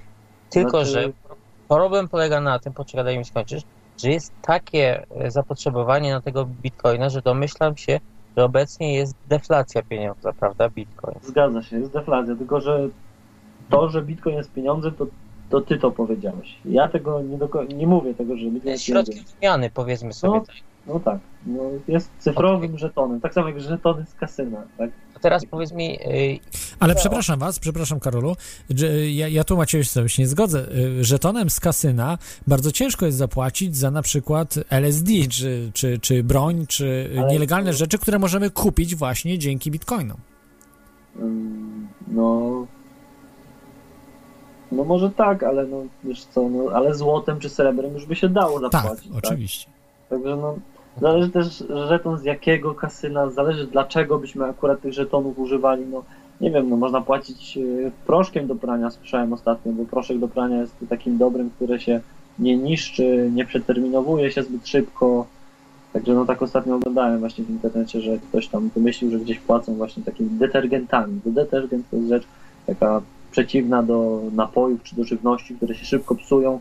Telewizor się szybko y, się szybko starzeje, tak, bo chcemy nowszy, a proszek do prania na przykład no to jest jakaś rzecz taka, która y, przez dłuższy czas się nie zmienia, tak, no, cały czas jest użyteczna. Także czy ja zapłacę tobie telefonem komórkowym, czy paczką ołówku, czy długopisów, czy tymi bitcoinami, no to już jest między nami umowa, tak? To od nas zależy, czy chcemy płacić złotem, srebrem, papierem, czy, czy nie, długopisami. Jasne, Karol, przerwałem ci, tak? Bo Tak. chciałeś jeszcze zadać pytanie. teraz mi powiedz taką jeszcze rzecz. Czy jest jakaś instytucja, bo oczywiście państwo zawsze może zakazać swoim obywatelom używania bitcoinów, ale czy jest jakaś instytucja, która mogłaby dzisiaj zamknąć bitcoina? Czy on jest już po prostu y, systemem bez kontroli, który po prostu działa i nikt nie może już nic w nim zmienić? Jak to wygląda? W mojej ocenie zamknąć nie można z tego samego prostego powodu jak BitTorrenta, ponieważ jest to system całkowicie zdecentralizowany, rozproszony i to już tam wcześniej wspominałem, że jeśli wyłączymy te komputery w wielu krajach, ale w jednym kraju, na przykład w Czechach, zostawimy, to będzie to działało. Także jeśli można by No, Ale było na przykład twórca tego systemu, czy może go odłączyć po prostu w jakiś Nie. sposób? Czy on Nie, nie ma już tym kontroli? Nie ma kontroli, nie ma kontroli. Aha, czy on został raz już napisany, zostały Tak. sprecyzowane zasady, już nic nie jest w stanie go zmienić. Bo ta No, osoba nie jest właścicielem, tylko jest po prostu twórcą, także... rozumiem. A teraz taka, taka rzecz. Ile na początku osób używało bitcoina i ile obecnie osób y, używa bitcoina? No na początku to używała jedna osoba albo jeden komputer, y, którego właścicielem był właśnie Satoshi Nakamoto przez kilka miesięcy tylko on y, autoryzował sam dla siebie swoje transakcje, które tam między sobą sam wysyłał, bo w Bitcoinie można mieć dużo, y, nieskończenie wiele adresów bitcoinowych, tak jak w banku możemy mieć na przykład 100 kont bankowych, to tak samo może mieć 100 czy 1000 adresów bitcoinowych. W zasadzie najlepiej by było używać do każdej transakcji osobny adres. No także mm, teraz mamy no ile osób? No myślę, że setki tysięcy osób używają. Na pewno nie tysiące, bo na samym Reddicie, czyli odpowiedniku polskiego wykopu, mamy 46 tysięcy osób, które się zapisały do wątku Bitcoin. Czyli 46 tysięcy osób na Reddicie obserwuje Bitcoina, to tak jakby na wykopie. Ale to wiesz, dzisiaj już można obliczyć, że na przykład jeżeli używa, dajmy na to, pół miliona ludzi na całym świecie, Tak. jeżeli bitcoin będzie się rozrastał i będzie używało go za 10 lat, powiedzmy sobie 500 milionów czy miliard ludzi, to jeden Tak. bitcoin będzie warty pewnie z 10 milionów dolarów albo lepiej, tak? No, I to jest bardzo myślę, realistyczne. Że, myślę, że nie aż tak dużo mimo wszystko. Ale no. nie, to można obliczyć, bo to nie jest kwestia nie tak dużo, tylko po prostu to się da obliczyć, że jeżeli dzisiaj jest Znaczy, ja się tyle, zgadzam, że- się da obliczyć, tylko ja widziałem te obliczenia. One Mhm. chyba nawet są na moim blogu, na satoshi.pl i tam, to jak to wygląda? Mógłbyś przytoczyć na przykład dla jednego miliarda populacji, ile by... no tam było, jeśli dobrze pamiętam, wycena, jeśli cały bitcoin byłby warty tyle co Western Union czy PayPal, czyli te firmy, które się zajmują płatnościami, one są warte po 8 miliardów właśnie dolarów, to jeden bitcoin by był po 60 tysięcy dolarów, czyli za 60 tysięcy dolarów to można kupić jakiś tam tani model Porsche, znaczy tani, no jakiś tam Porsche można kupić. Ale przy jakiej ilości użytkowników? No, to mówię przy wycenie, że cały bitcoin, wszystkie bitcoiny łącznie by były wyceniane po tyle co PayPal. Także no, powiedzmy, że przy tym mili- miliardzie użytkowników, czyli co siódma osoba na świecie by chociaż sporadycznie korzystała, to byśmy mieli bitcoina po, nie wiem, po 200 tysięcy dolarów, może trochę więcej. No, No ja- tak Ja radziłbym, ja radziłbym dla każdego słuchacza kupić sobie chociaż jeden bitcoin, bo być może za 10 lat okaże się, że jest on wart parę milionów dolarów, prawda? Nawet mniej można kupić sobie tam. Ja tutaj właśnie ja tak jeszcze na początku słyszałem, że jest coś takiego, że jak się instaluje e, ten cały program do e, jak gdyby Miningu, tak? Tego, wytwarzania. bitcoinów, to po jakimś czasie on po prostu dodaje, za to, że używa nasz komputer, dodaje nam jednego bitcoina, czy tam ćwierć bitcoina, nie wiem ile. To, co mówisz, jest prawdą, a dokładnie było prawdą jeszcze koło półtora roku czy dwóch lat temu, bo chodzi tobie o zainstalowanie programu o nazwie Bitcoin QT, czyli dokładnie Bitcoin Wallet, czyli portfel Bitcoin. Mm, I on miał taką funkcję tam generowania bitcoinów, czyli autoryzacji transakcji, w którym to procesie powstają nowe bitcoiny, czyli nasz komputer korzystając z mocy naszego procesora, e, Tak. sobie autoryzował transakcję i za to dostawaliśmy jakieś tam ułamki. Już ta funkcja została usunięta, w programie już tej opcji nie ma, z uwagi na fakt, że e, kopanie na procesorze już jest nieopłacalne, teraz już nawet na kartach graficznych za bardzo jest nieopłacalne, tylko na dedykowanych urządzeniach. Najtańsze, jak dobrze pamiętam, kosztuje 300 zł, czyli jeden bitcoin kosztuje tanie urządzenie, które generuje bardzo mało bitcoinów na miesiąc. E, Także No dobra, ale teraz jak jeszcze taka rzecz. Jak są te bitcoiny co roku dodrukowywane w jakimś tam ilości, że powiedziałeś, że- w 2140 czy nie wiem którym będzie Tak. docelowo 21 milionów, Tak. to powiedz mi, gdzie obecnie one są, komu dawane, prawda? No bo są wdrażane w system i Tak. gdzie one się podziewają? Dla kogo? dla osoby, której uda się poprawnie autoryzować blok transakcji, czyli paczkę transakcji. W paczce może być od jednej do około tysiąca, może więcej transakcji, czyli wszystkie koparki na świecie, wszystkie komputery o nazwie koparki, które właśnie potwierdzają transakcje, rywalizują, której szybciej uda się e, autoryzować, potwierdzić te transakcje. Czyli tak jak teraz rozmawiamy, co 10 minut któraś tam koparka potwierdza i dostaje 25 bitcoinów w nagrodę. Okej. Dziękuję, dziękuję Ci, Karolu. Ostatnie, Y, ostatnie pytanie tak, jeszcze. Bo, ostatnie. y, I chciałem się spytać jeszcze o taką rzecz, bo w końcu dojdzie do sytuacji na przykład, że y, jedna milionowa bitcoina, czy jedna dziesięciotysięczna będzie warta na przykład bardzo dużo pieniędzy, nie wiem, Na tysiąc przykład dolarów. dolara. Tak? Jak, jak to w ogóle będzie rozwiązane? Czy kiedyś ten y, przecinek zostanie przesunięty, tak zwana dewaloryzacja pieniądza, czy to już zawsze zostanie takie same?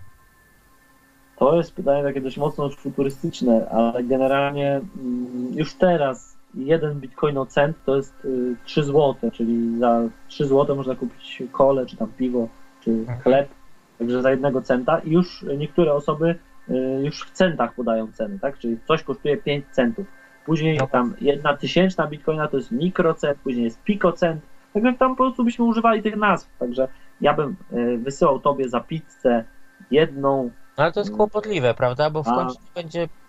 A wiesz, korzystanie z taczki y, do pieniędzy w Zimbabwe też było kłopotliwe, ale korzystanie z papierowych pieniędzy, tych, y, co mi dziadek zostawił, czyli milionów tych złotych, też nie było przyjemne, ale to, co teraz mówimy, można ten przecinek przesunąć, tak? Także mm, korzystanie z elektronicznego bitcoina, gdzie mm, widzimy cały czas swoje saldo i możemy komuś wysłać jedną tysięczną, jest łatwiejsze niż branie 100, 200, 500 zł i tam ro- rozliczanie, odliczanie. Także bitcoinów się nie da dodrukować. Ja nie mogę usiąść i teraz tu dodrukować. Muszę komuś autoryzować transakcję i w nagrodę dostanę e, partię bitcoinów. Ale to nie chodzi o dodrukowanie, bo wtedy nie jest Rozumiem. dodrukowanie, bo nie, nie zwiększa się puli, tylko jest po prostu dewaloryzacja, czyli przesunięcie przecinka i to nic nie zmienia, tak? Tak, to nic nie zmienia, ale po prostu Tylko to, co mówiłem wcześniej, kwestia nazewnictwa, czyli za jakiś czas możemy się rozliczać już tymi centami, później mikrocentami. I to, co mówisz, to masz rację zupełnie z tym przesuwaniem przecinka, to jest możliwe, ale to myślę, ten problem odsuńmy sobie w czasie, tam za 10, za 15 lat dopiero się tym słuchaj, będziemy zajmować. Wystarczy Tak. tylko, że większość, liczba ludzi zacznie używać bitcoina i ten przecinek już powędruje daleko, tak? Tak, Karolu, on- ale my- myślę, ja tak od siebie odpowiem tylko, jeśli, jeśli mogę, że e, bardzo często używamy, e, prawda, terabajty, megabajty, gigabajty i sobie jakoś radzimy, nie ma problemu z tym. I tak samo będzie z pieniędzmi, przyzwyczaimy się po prostu do... Kiedyś nie było przecinka w pieniądzach, nie było groszy. I to wprowadziliśmy, więc, więc nie będzie problemu, że będzie piko, nano, czy tam e, te, te, te, na, te, na samym początku były mikro. grosze, Kiedyś na Nie, przykład... nie było. tak, Kiedyś nie było groszy. Były nie tylko było? 10 muszelek, 50 muszelek, No 100 dobrze, muszelek. Muszelka była tak. Pracowałeś za 5 centów w Ameryce na przykład, nie? Ale to mówimy już nowo, nowożytnych czasach, to kilkaset lat wstecz, a ja mówię o czasach na przykład 500 czy 1000 lat wstecz. Nie było, nie było przecinka. Aha, no tak. No dobrze, dziękuję bardzo. Dzięki. owcę. I owcy nie dało się podzielić. Później przeszliśmy na pieniądze i zaczęliśmy te pieniądze dzielić. Dzie dzięki Karolu. Dziękuję. Dziękujemy bardzo. E, Jest e, z nami Kamil, ale niestety się coś... O, jest z nami Kamil. Witaj, witaj Kamilu. Witam y, panowie. Słucham, bardzo ciekawa audycja, fajny temat i wreszcie właściwie ten temat, ja dość długo na to czekałem. Spóźniłem się co prawda trochę, bo akurat w pracy miałem, y, musiałem dłużej zostać, ale ja mam takie pytanie, e, bo mnie to zawsze właśnie fascynowało, e, jak, ten, jak tego bitcoina można kupić i sprzedać, czyli właściwie są to dwa pytania. Jedno pytanie to jest takie, załóżmy mam 100 tysięcy dolarów i chcę za 100 tysięcy dolarów kupić bitcoiny. I czy to jest to możliwe, że wchodzę na któryś z tych portalów, na którym są wymieniane te bitcoiny za, znaczy pieniądze za bitcoiny i powiedzmy kładę pulę 100 tysięcy i chcę za to kupić. I, i czy to jest ym, możliwe, powiedzmy, Tak. w przeciągu kilkunastu sekund? Tak, jest to możliwe. Y, W chwili obecnej wolumeny są dość duże na Bitcurexie, czyli polska giełda Bitcoin, Bitcurex.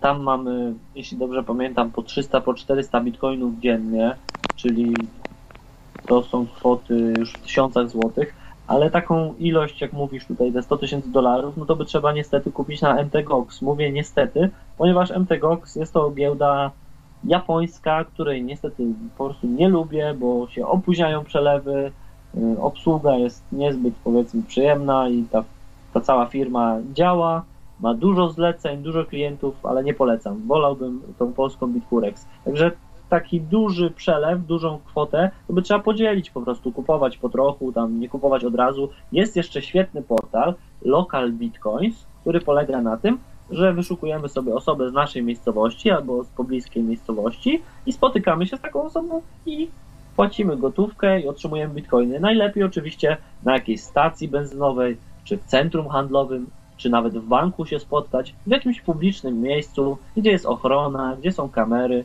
i tam się po prostu można rozliczyć. Oczywiście później odprowadzić podatek do Urzędu Skarbowego, no bo żyjemy kraju, gdzie trzeba płacić podatki, także no oczywiście we własnym sumieniu każdy rozlicza swoje podatki, tak?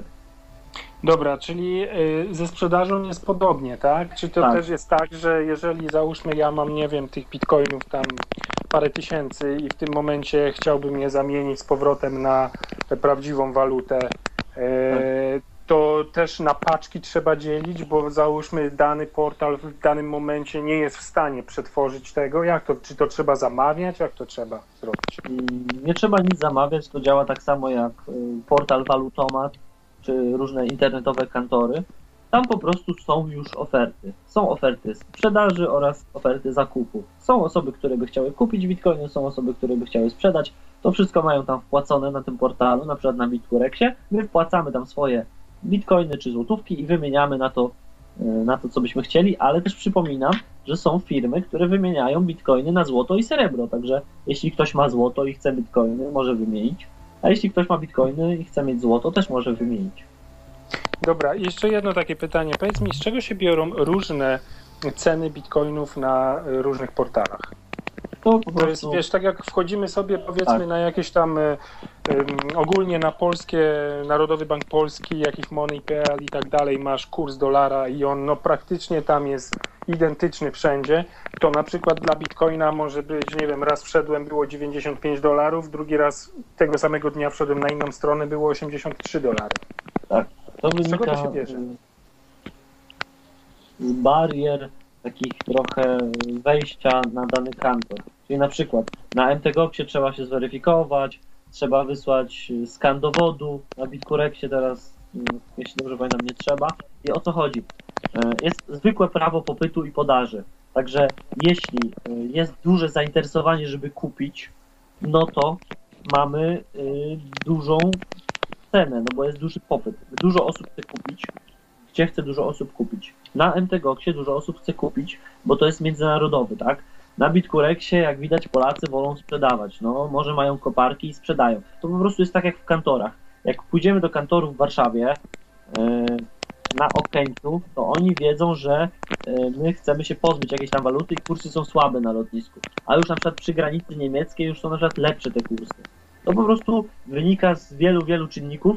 Jednym czynnikiem jest zwykłe prawo popytu i podaży, gdzie jest więcej kupujących, gdzie jest mniej, a drugi to są te bariery, czyli czasami się trzeba zweryfikować. No ja na przykład nie lubię wszędzie wysyłać swojego dowodu osobistego, to nie będę korzystał powiedzmy z MTego Oxa, no bo no nie chcę im dawać swojego dowodu. Jasne, ale to z tej prawidłowości wynika to, że ta waluta, ta waluta, jeśli ją nazwiemy walutą, również podlega spekulacji, tak jak każda inna waluta i można bardzo łatwo no, zrobić oszustwo na tym w jakiś sposób, nie?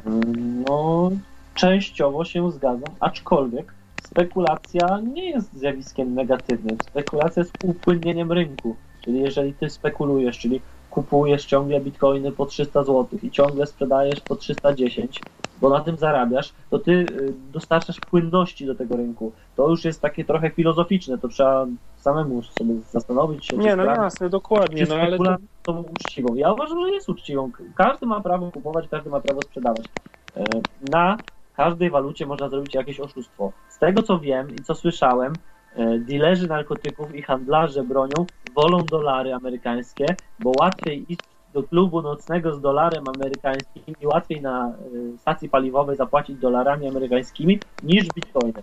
Także myślę, że mimo no wszystko szara, szara i czarna strefa stanowczo wolą dolary i złotówki, bo są bardziej praktyczne, a bitcoiny są dla osób, I które jeszcze jedno takie pytanie.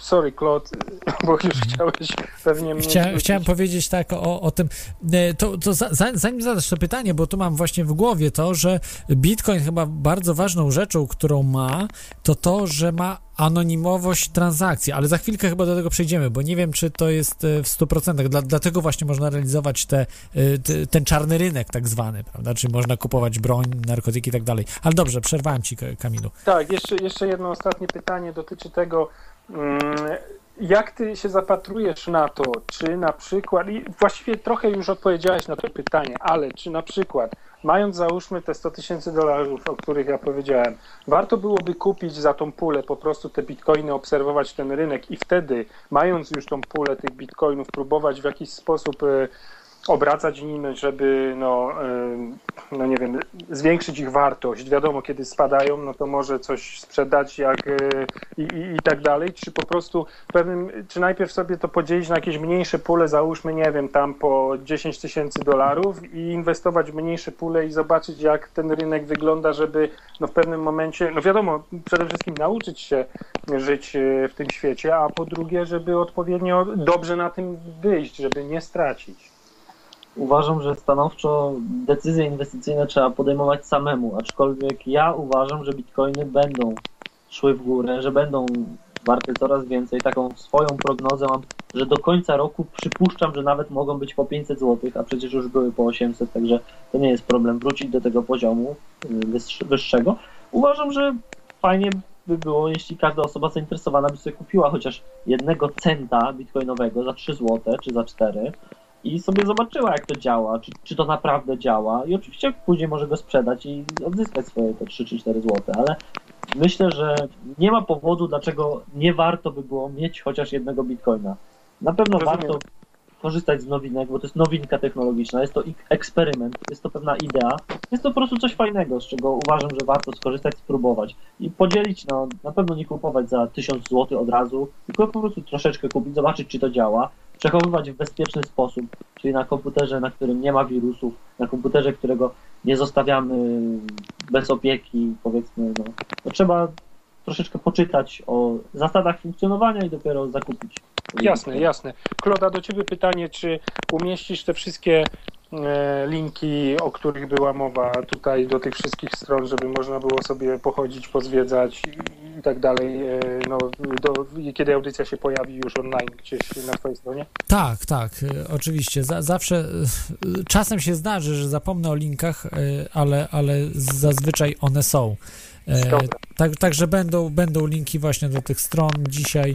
E, znaczy nie dzisiaj się pojawi audycja, bo jeszcze zalegam z zeszłą, ale, e, ale z, zawsze te najważniejsze przynajmniej, najważniejsze linki są, a później można sobie dalej poszukać, prawda, samemu.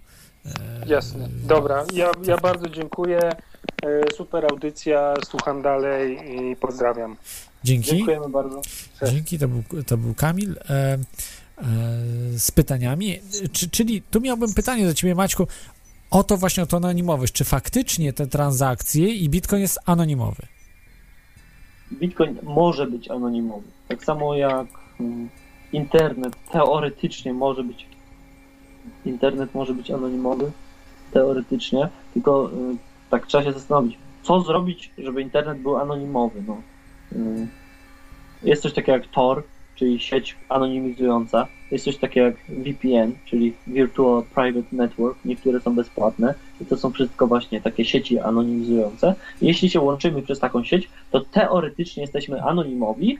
W praktyce powinniśmy się w ogóle łączyć, nie wiem, z jednorazowego komputera, który specjalnie został zakupiony jednorazowo tylko do nie wiem, do zakupu sobie na przykład książki, chcemy anonimowo kupić książkę, kupujemy komputer, kupujemy kartę SIM jednorazowe, wszystko jednorazowe, łączymy się anonimowo i później ten komputer, nie wiem, sprzedajemy czy oddajemy komuś i to było anonimowe, tak?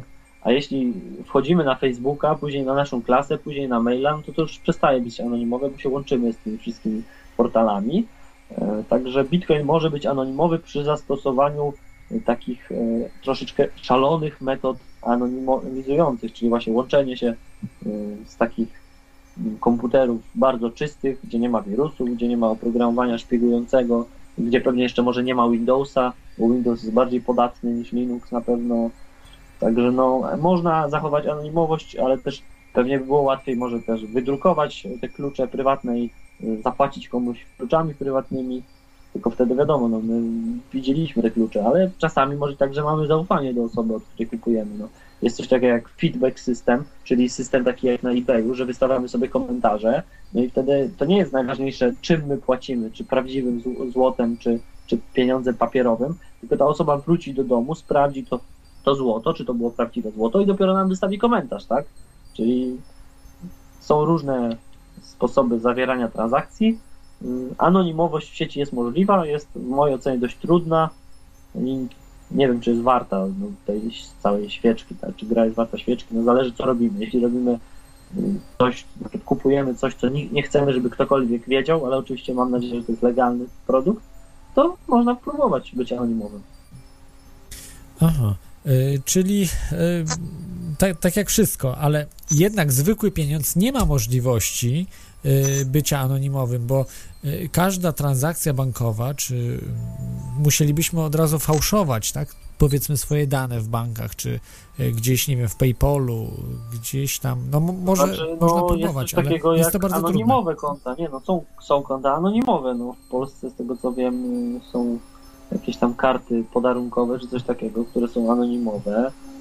E, Są konta w Szwajcarii anonimowe na numer, po prostu na okaziciela tam numeru, czy jakieś tam karty, czy kluczyk się dostaje. Nie korzystałem, no nie wiem dokładnie, ale wiem, że coś takiego istnieje. Także anonimowość w banku w teorii jest możliwa. Tak samo jak anonimowość w internecie. Także W dobrych nas- bankach, jak Szwajcaria, ale to chyba nie każdy może otworzyć nawet w Szwaj- tak, Szwajcarii. ale to co już wcześniej powiedziałem, te karty podarunkowe, tak? Jakieś tam produkty, takie różne, różnego rodzaju produkty bankowe, które istnieją w Polsce, niektóre z nich są anonimowe, tak? Mhm. Y, tak, ale je, je, w internecie na przykład e, z tymi transakcjami, bo jak już jesteśmy o tych transakcjach, to y, czy warto wspomnieć o Silk Roadzie? To jest e, taki chyba pierwszy, jeśli y, pr- proszę popraw mnie, y, sklep z, ze, wszy, ze wszystkimi rzeczami, zarówno tymi, które, które, którymi można handlować, jak i rzeczami nielegalnymi, czyli z tak, tak zwanego czarnego rynku, czyli narkotyki, broń, e, prostytucja i tak Czy dalej. no tak broni tam nie ma, to już warto od razu powiedzieć. Aha, kiedyś była, ale kiedyś była z tego co wiem. No była, zgadza się, ale no nie ma teraz, bo po prostu twórcy portalu tego Silk Road, czyli wolnego rynku, bo to taka bardziej właściwa nazwa, myślę, wolny rynek, mm, uzna- uznali, że broni tam się nie powinno sprzedawać i jakieś tam substancje różnego rodzaju odurzające, w niektórych krajach legalne, no bo przecież pamiętajmy, że na terenie Unii Europejskiej, na terenie strefy Schengen istnieją miejsca, gdzie marihuana jest zupełnie legalna, przecież jest to Amsterdam, czy tam Holandia cała, Ale chyba nie zupełnie, bo tylko możesz chyba kupować i spożywać na terenie y, coffee, coffee shopów. No, zgadza się, ale są, to chyba nie da się zaprzeczyć faktu, że na terenie Unii Europejskiej są takie miejsca, gdzie marihuana jest legalna, tak? No tak, oczywiście. No właśnie. Czyli y, produkty z y, tego Silk Roada, no może nawet większość jest legalna, tylko gdzie? Może w Iranie, może w Korei Północnej, może w Boliwii, może w Kolumbii, w Kolumbii, przepraszam, a może właśnie w Holandii. No. Zależy na jaki produkt patrzymy, tak? Z tego co pamiętam, to nawet pół szklanki soli kuchennej może się okazać zabójcze. Także w pewnym momencie możemy dojść do paradoksu, gdzie będzie zakazana sól kuchenna, bo ktoś wypije pół szklanki czy całą szklankę, nie daj Boże, i y, przejdzie do krainy wiecznych łowów, tak? Czyli odejdzie z naszego świata. Y, No po prostu są takie strony, Silk Road jest jedną pewnie z pierwszych, gdzie są dostępne różne rzeczy, pewnie tam są podrobione zegarki, których na Allegro też niestety pewnie jest dużo, czy stety, czy niestety. Y, Są tam, nie wiem, y, pieniądze, bo tam można kupić pieniądze, zwykłe banknoty, bo ktoś może chcieć, może mieć bitcoiny i chcieć kupić pieniądze, to może się wydawać dziwne, ale prawdziwe. Są tam nawet książki, z tego co pamiętam. Co tam jeszcze jest? No jakieś y, medykamenty, leki jakieś. No są też jakieś tam, mówię, różne substancje zakazane w jednym czy w drugim kraju, ale to zawsze od nas zależy, na, na terytorium jakiego kraju jesteśmy, co zamawiamy. Ja osobiście rekomendowałbym stanowczo kupować tylko rzeczy legalne, żeby nie mieć problemów z prawem, no bo po co? Jest tak dużo legalnych produktów faj, fajnych, można sobie kupić piwko, wypić piwko, które jest y, smaczne i przyjemne i jest legalne, także myślę, że lepiej korzystać z tych legalnych produktów, ale takie portale jak Wolny Rynek istnieją. Yy, tak jest. Tutaj Simpli pisze na czacie, yy, że pozdrowienia dla gościa. Byłem na spotkaniu w Hackerspace Kraków, yy, co gość organizował, czyli organizowałeś właśnie. Tak. Zgadza się. Również, dziękuję, również pozdrawiam, dziękuję bardzo za te pozdrowienia. Naprawdę fajne spotkanie było. Są takie miejsca właśnie Hackerspace, to jest jedno w Krakowie, drugie w Warszawie. Myślę, że w Hackerspace jeszcze nie raz się pojawię ja oraz różne osoby związane z Bitcoinem, czy to pasjonaci, czy użytkownicy, czy przedsiębiorcy, którzy korzystają, akceptują e, z tych cyfrowych żetonów. E, Hackerspace to jest miejsce dla informatyków, głównie pewnie dla, dla hakerów, tak? Tylko, że też pamiętajmy, że haker może coś robić legalnego, bo haker może po prostu robić pentesty, a pentesty to są takie sprawdzenia, czyli e, sprawdza na przykład, czy, czy serwer prawidłowo jest skonfigurowany, próbuje się włamać na stronę i taki pentester to jest na przykład Piotrek Konieczny, niebezpiecznik.pl, on to robi zupełnie legalnie, normalnie faktury wystawia, możemy go zatrudnić, żeby dla nas taki pentest zrobił. Także Hackerspace polecam osobiście, fajne miejsce. Yy, I można się dowiedzieć w tym miejscu też na temat yy, właśnie bitcoina, czy Tak. bitcoinów ogólnie, i bitco, bitcoina, yy, Tak. wirtualnych walut. Także warto, warto tam zaglądać. Tutaj mam takie pytanie, żeby już tak powoli kończyć audycję. Z, ze strony ekonomicznej, właśnie tej niestabilności, o której już wspominaliśmy wcześniej, że w krótkim czasie potrafią być skoki bardzo duże w stosunku do innych Tak. walut. Y, y, Może orientujesz się, czym to jest spowodowane i dlaczego tak się właśnie dzieje, bo to nie jest chyba zbyt pozytywna y, rzecz, którą, której oczekujemy od pieniędzy. No, zbyt pozytywna pewnie nie jest, aczkolwiek długoterminowo Bitcoin się umacnia, jego wartość rośnie, coraz więcej osób o nim słyszy, coraz więcej osób go akceptuje, coraz więcej osób chce tego używać. E, Czym to jest spowodowane? Jest to spowodowane doniesieniami medialnymi, nawet łatwo to sprawdzić. Jest takie coś jak Google Trends. Na Google Trends, czyli e, takie jakby wykresiki, na których to wykresach mamy podane, jak dużo osób wyszukuje dane hasło.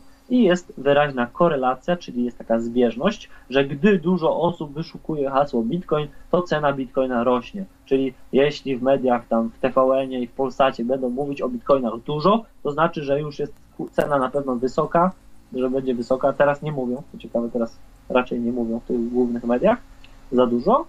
No i to jest popyt, prawo popytu i podaży znowu, tak? Wracamy do początku, czyli e, dużo osób chce kupić, chce kupić, nawet kolega, mm, tata mojego kolegi to chyba chciał kupić po 800 zł, jakby bitcoiny, bo się dopiero zaczął interesować, bo było tak dużo tego szumu, a to nie był dobry moment, ja odradziłem, powiedziałem, żeby raczej nie kupować, bo raczej drogo, a jeśli w ogóle kupować, to jak już to jednego. Także mówię, zainteresowanie mediów, popyt, dużo osób chce kupić, to nagle mamy górkę i strasznie drogo, a nagle, nie wiem, jakaś zła informacja, że tam kogoś aresztowali, który, nie wiem, handlował bitcoinami, tam coś nielegalnego oczywiście, jeśli robił, bo same bitcoiny są legalne zupełnie. Jeśli coś nie jest zabronione, to jest dozwolone i w Polsce bitcoiny ani w żadnym kraju na świecie nie są zakazane. Ale były takie przypadki, że ktoś tam coś nielegalnego robił, no nie wiem, sprzedawał narkotyki, akceptował bitcoiny i go tam złapali, poszedł artykuł do gazety i nagle spadek mamy wielki, leci, wszystko, wszyscy sprzedają, bo się ludzie boją. No i mamy górki i dołki, tak? No, tak jak na giełdzie, jak ktoś dużo gra na giełdzie, to wie. Dobra informacja, to lecimy w górę, a zła informacja, to lecimy w dół. Mhm. Można się przed tym zabezpieczyć. Jest firma BitPay. Firma BitPay się cechuje tym i się zajmuje tym, że wymienia bitcoiny na pieniądze takie standardowe, czyli na te papierowe. Y, W Polsce niestety nie funkcjonują, by trzeba założyć konto w Niemczech, ale to się da zrobić. Czyli by trzeba tak, ja bym sprzedawał komputery i laptopy, bym akceptował bitcoiny, a firma BitPay dla mnie by je zamieniała. Czyli moi klienci by płacili do firmy BitPay, a ja bym otrzymywał od razu złotówki i te kursy by były dostosowane przez tą firmę. Czyli przed zmiennością kursu się można zabezpieczyć, można z kimś sobie podpisać kontrakt. Na pewno są osoby czy firmy, które by podpisały kontrakt na zabezpieczenie tych bitcoinów, czyli tam to, się, to są opcje walutowe, no ale to się da zrobić, na pewno coś by się dało zamówić gdzieś u kogoś, tylko to są kosztowne rzeczy. Albo korzystać z usług firmy BitPay, albo, prosta sprawa, wymieniać bitcoiny przed i po każdej transakcji. Czyli ja chcę wysłać dzisiaj do Peru 5 bitcoinów, kupuję je, wysyłam, a ta osoba w Peru od razu sprzedaje za swoje lokalne y, tam pesos, czy co oni tam mają w Peru, jakąś tam walutę lokalną, y, od razu wymienia. Czyli tylko do transakcji używać bitcoinów jesteśmy bezpieczni. Mhm. Y, Z nami jest Karol. Zanim przejdę właśnie jeszcze do pytania o, o rząd i, i podatki y, w Bitcoinie, jest, jest z nami Karol, także y, witaj Karolu. No, witam Was. Ja chciałem trochę zas- zasiać fermentów w kwestii anonimowości Bitcoina, ponieważ tutaj nie wiem, nie wiem, czy wszyscy się orientują, natomiast każda transakcja, jaka kiedykolwiek w Bitcoinach została wykonana, jest jakby na to nie, nie spojrzeć publicznie dostępna. W tej chwili nie pamiętam adresu strony, ale jest coś takiego, że jeżeli podamy czy, czyjś adres Bitcoina, to tam mamy historię jego transakcji i tak dalej, więc tutaj E, To, to jest pierwszy punkt, który łamie tą całą anonimowość, a drugą, drugi punkt to jest moment e, zakupu danych bitcoinów, bo gdzieś to się musi spotkać z naszym, e, z naszym kontem w normalnym banku, z, z, żywą, z żywym przelewem, który jest rejestrowany, który zostanie zapisany na wieki wieków. Amen. Więc tutaj anonimowość bitcoina na dobrą sprawę jest mitem. Aha, to pozwól proszę, że e, ja zadam pytanie. Jeśli do każdej transakcji będę używał osobnego portfela, który wygeneruje poza internetem, a tobie będę podawał tylko adresy i nikt Mhm. nie będzie wiedział, do kogo należą te adresy, to skąd mają wiedzieć, kto jest posiadaczem tych adresów? Pamiętaj, że y, do każdej transakcji się powinno osobnego adresu używać. Tak, ale w, w momencie, gdyby na przykład kupował sobie narkotyki na Silk Roadzie e, i e, sprzedawca by w jakiś sposób wpadł i mia, miałby tą pulę swoich jednorazowych adresów, z których powiedzmy, nie wiem, przesyłałem mu na jednorazowy adres, on potem z tego jednorazowego adresu sobie przesłał gdzieś, gdzieś No. i w końcu trafiło to do kantoru i wyciągnął to w postaci dolarów czy tam innych e, funtów. Natomiast to jest jak, e, jak najbardziej do osiągnięcia. Co więcej, tutaj nawet nie trzeba nakazu prokuratury, żeby sobie taką historię transakcji No tak, prześledzić, tylko odrobinę cierpliwości. W jaki sposób by Ciebie znaleziono? Mamy y, ciąg cyfr i co, co robimy z tym ciągiem cyfr? Skąd wiemy, że, czy to jesteś Ty, czy to jestem ja, czy to jest Adam z Warszawy, czy Wojtek z Krakowa? Skąd my Bo w, mom- w, momencie, w momencie, kiedy to zakup- e, zakupowałem, te bitcoiny na, pod moim e, adresem bitcoinów Tak. e, powinny się skądś znaleźć. Zapewne się wzięły z Aha. kantoru. No chyba, że sobie wykopałem, to wtedy, to wtedy Aha. jest inna kwestia. Czyli jak sobie wykopałeś, to jesteś anonimowy. Jak kupiłeś y, na stacji benzynowej albo y, w markecie od osoby, której zapłaciłeś w gotówce, to też jesteś anonimowy, tak? Zgadza się? No, jeżeli zapłaciłem gotówką, to jestem bardziej anonimowy jeż- niż jeżeli zapłaciłem przelewem. A kupując bitcoiny w kantorze, zawsze płacę przelewem, co jest jednak już podpisane e, tam moim imieniem i Dobrze. nazwiskiem. A co powiesz na to, że blockchain info, który to stronie wspominałeś, tylko nie przytoczyłeś e, tego adresu, e, Mhm. oni oferują coś takiego jak usługa mieszająca.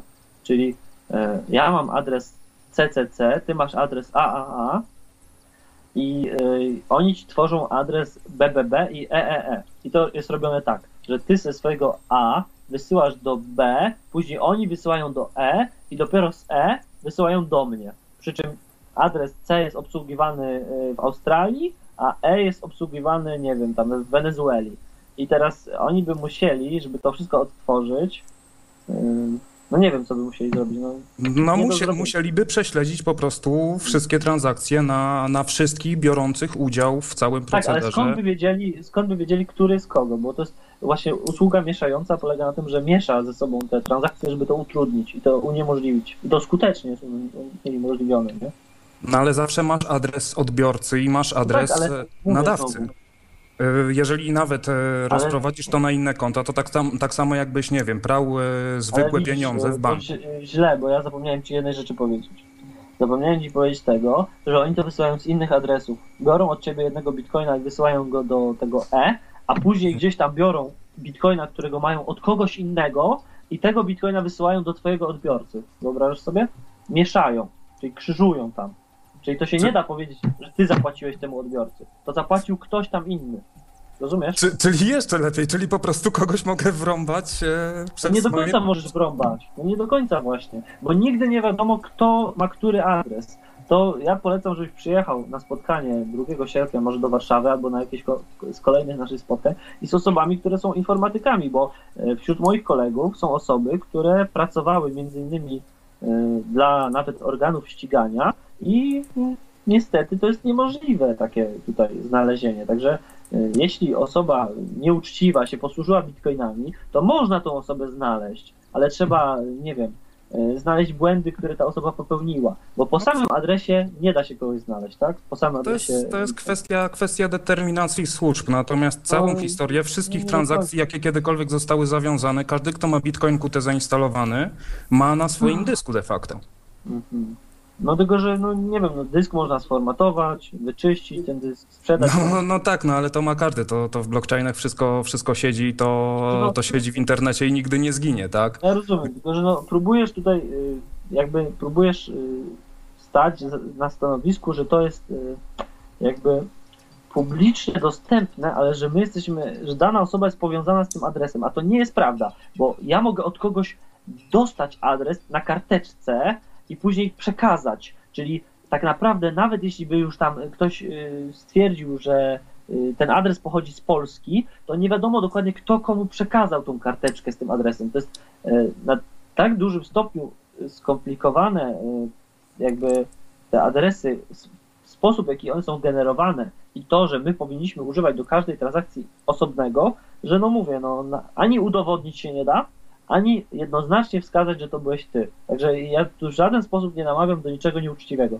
Uważam, że Mhm. powinniśmy uczciwie z tego korzystać, ale to jest anonimowe. No i mówię, y, ja nie jestem informatykiem, ty chyba też nie, nie wiem. Y, Najlepiej jakbyś zapytał się jakiegoś informatyka y, i on potwierdzi moje słowa, że jeśli bitcoiny dobrze użyte są anonimowe, czyli jednorazowy komputer, jednorazowa karta, wygenerowane, wysłane i to jest anonimowe wtedy.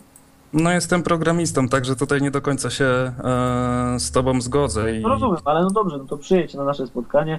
No dobra, myśl, my, myśl, myślę, że będziemy mieli okazję na ten temat po, porozmawiać, Bardzo bo e, kwestia jest ciekawa, natomiast e, też nie, nie chcę Tam robić miałem- tutaj z bitcoinów jakiegoś zła wcielonego. przygodę. Tam miałem taką przygodę właśnie, że ktoś się posłużył moją kartą podarunkową yy, w sposób nieuczciwy. Kontaktowała się ze mną właśnie policja. Musiałem yy, zeznać, komu tą kartę przekazałem, ale okazało się, że takich kart, kart miałem kilka. Nie, było, nie byliśmy w stanie jednoznacznie wskazać, kto tą kartę ode mnie otrzymał. I tak samo jest z bitcoinami. Jeśli ja komuś wyślę, to ja już nie będę pamiętał, który adres był kogo, yy, komu, gdzie, który przekazałem. Także no, niektórych rzeczy się nie da jednoznacznie wskazać, tak? Bo pam- Wiesz, no, pam- pamięć ludzka też jest zawodna. to, jest, to jest kwestia determinacji. Tutaj, jeżeli No, chodzi o, dokładnie. o karty, to możesz wygenerować idealnego klona danej, danej karty bez względu na to, czy to jest podarunkowa, czy e, kredytowa. Natomiast e, mając swój adres Bitcoin, no, no nie władujesz się komuś innemu na jego adres Bitcoin, jeżeli, Ale jeżeli portfel jest zaszyfrowany. prywatny, Ale klucz prywatny możesz przekazywać.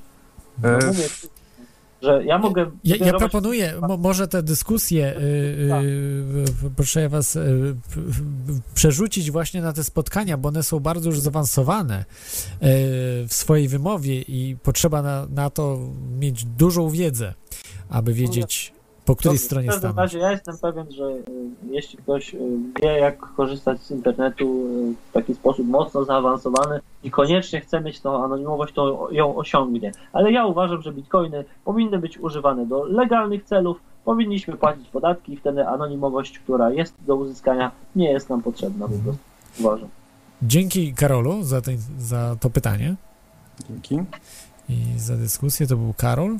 E, I tutaj właśnie mam pytanie do ciebie, jak już jesteśmy przy podatkach. E, Tak. ja, jak to jest e, z, e, z płaceniem podatków w bitcoinach? Jak do tego rządy podchodzą? Bo wiem, że rządy, rządom zależy, bo tak naprawdę wa, walutą sterują rządy. Rządy Tak. produkują pieniądze, więc bardzo niekorzystną sprawą dla nich jest ten bitcoin. I jak to jest rozwiązane? Czy w ogóle w jakimkolwiek kraju jest to rozwiązane? Tak, ostatnio pojawiła się interpretacja Izby Skarbowej z Niemiec, gdzie niemiecki rząd uznał, że jeżeli będziemy mieli bitcoiny powyżej pół roku, to już nie musimy od nich płacić podatku. Tylko y, po prostu no, musimy jakby sami się przyznać i iść powiedzieć, ten adres jest mój, ten adres jest mój, a siostra na przykład, czy tata musi iść i powiedzieć, a ten adres jest mój, tak? No bo możemy mieć jeden komputer wspólny w kilka osób i to w ogóle już będzie ciężko stwierdzić, który adres jest kogo. Także tutaj wszystko jest oparte tak jak na gotówce. Gotówka też może być moja, może być y, mojego kolegi, tak? I możemy mieć jeden kuferek razem. Także mm, niemiecki rząd uznał, że pół roku kto ma bitcoiny nie płaci podatku. W Polsce to jest tak, że w zasadzie powinniśmy płacić zwykły podatek dochodowy. Przynajmniej no to jest moja opinia. Najlepiej było się skonsultować w swoim urzędzie skarbowym, zapytać, czy napisać podanie, albo jakimś prawnikiem się skonsultować. Ale prosta sprawa. Podatek dochodowy w Polsce wynosi 18%. Kapitałowy wynosi 19%, ten wyższy, czyli dla bezpieczeństwa, jak zarobimy na bitcoinach 1000 zł, to zapłaćmy te 19% podatku, czyli 190 zł od zysku, a podatki lepiej jest mieć od czego płacić. Jak ktoś dużo zarabia, to płaci dużo podatków. Także płacimy maksymalnie 19% do skarbówki i mamy zapłacony podatek. A w Niemczech to tak jak powiedziałem, pół roku trzymamy i nie płacimy podatku.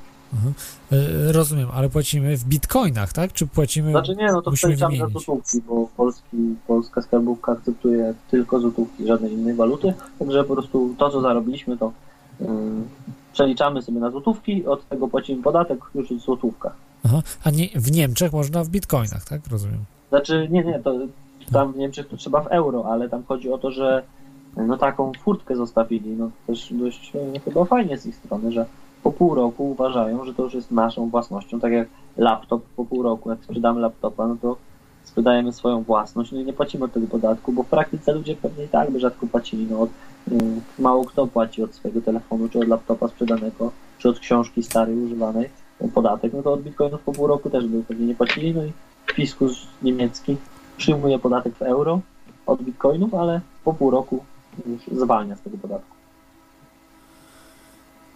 Y, Tutaj jeszcze takie pytanie się pojawia już bardziej ze strony mm, e, spiskowej, bo już zostawię te, te sprawy rządowe i tak dalej. No, ja jestem zwolennikiem, że, że lepiej, żeby rząd nie przyczyniał się do, e, przykładał ręki do bitcoina, bo wtedy tak naprawdę możemy tych podatków nie płacić, tak? Jeżeli rząd nie będzie zainteresowany tą wolą, to będzie to traktował jako no taka śmieszna rzecz, powiedzmy, prawda? A jak już się za to wezmą, no to będą y, duże problemy, myślę, bo, bo będą ścigali po prostu. No nie do końca ludzi. będą ścigali, bo jeśli będziesz płacił podatki, jeśli będziesz używał do legalnych transakcji, to możesz tego używać. No, przecież my byśmy mogli się używa- rozliczać antycznymi książkami, antycznymi stolikami, jakimiś, nie wiem, wazą grecką czy wazą chińską możemy sobie płacić. No tego się nie da wszystkiego skontrolować. No to by, by musieli w ogóle, nie wiem, wszystkich kontrolować, a to nie do końca tak jest. Są kraje, które cenią sobie wolność. Z tego co pamiętam teraz Chile sobie ceni wolność, yy, amerykański stan New Hampshire sobie ceni wolność, także są jeszcze miejsca, gdzie, gdzie dla wolnościowców yy, życie jest przyjemne.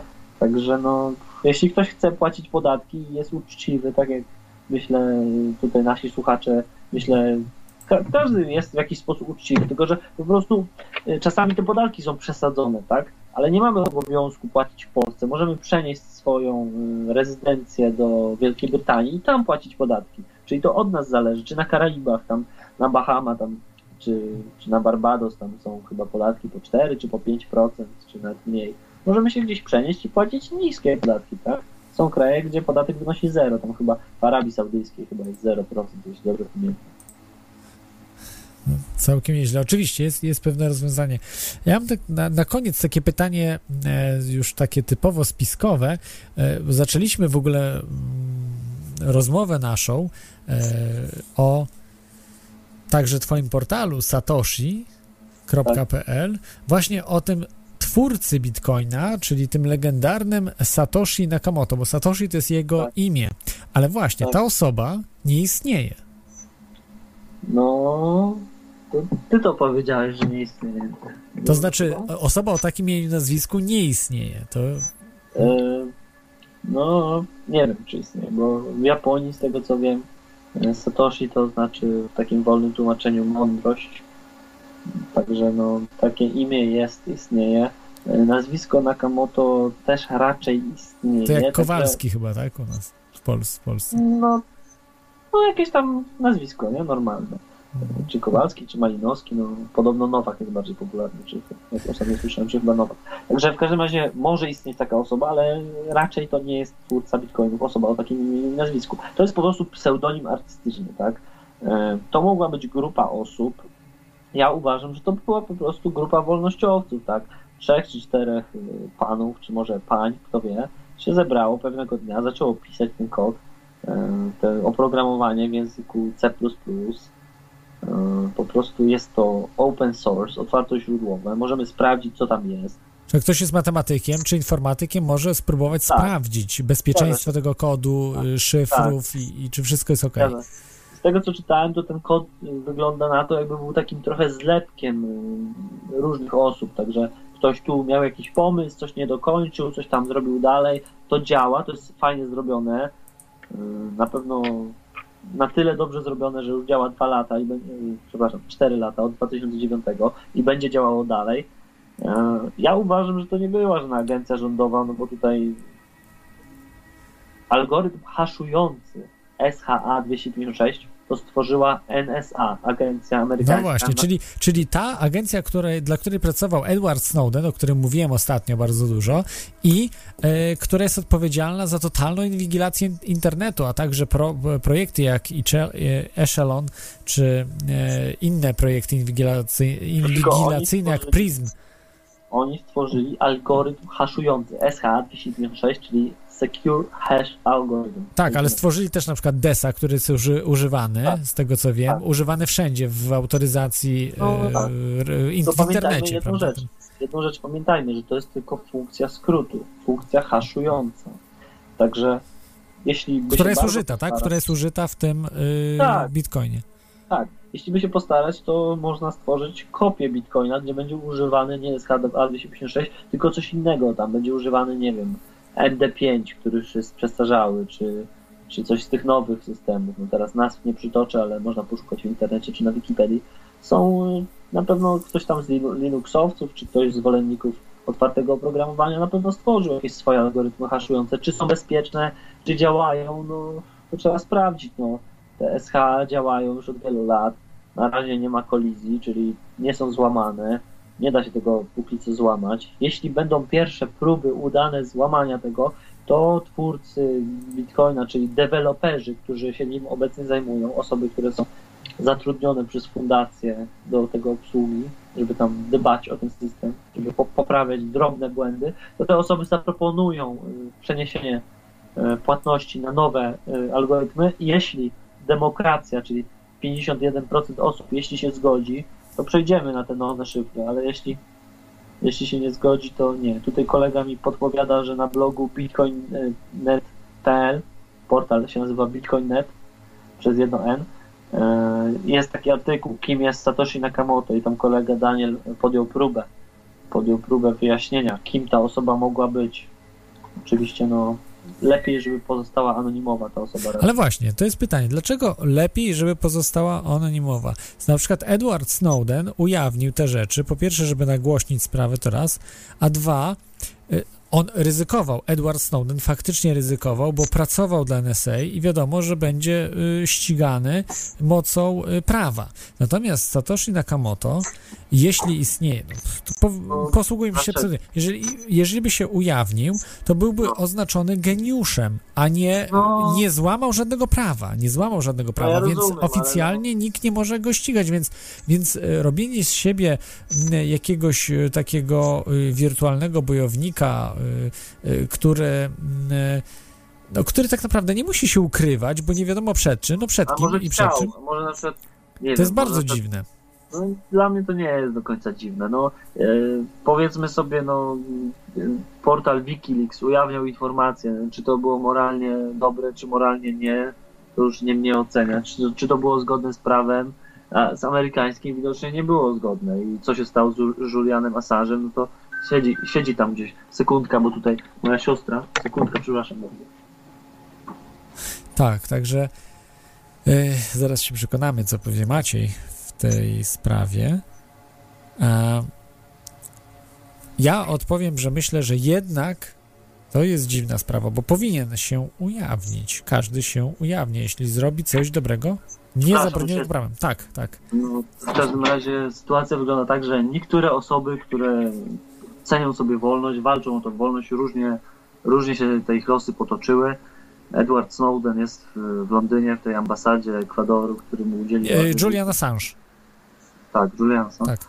E, Później Edward Snowden na lotnisku Szeremiety, bo w Moskwie się też tam musi ukrywać. E, Aaron Schwartz, czyli jeden z twórców Reddita, który skopiował dużą ilość plików na MIT, na uczelni w Stanach Zjednoczonych, został oskarżony o nielegalne tam próbę rozpowszechnienia tych plików w ogóle. Przecież tylko skopiował pliki, też straszna rzecz.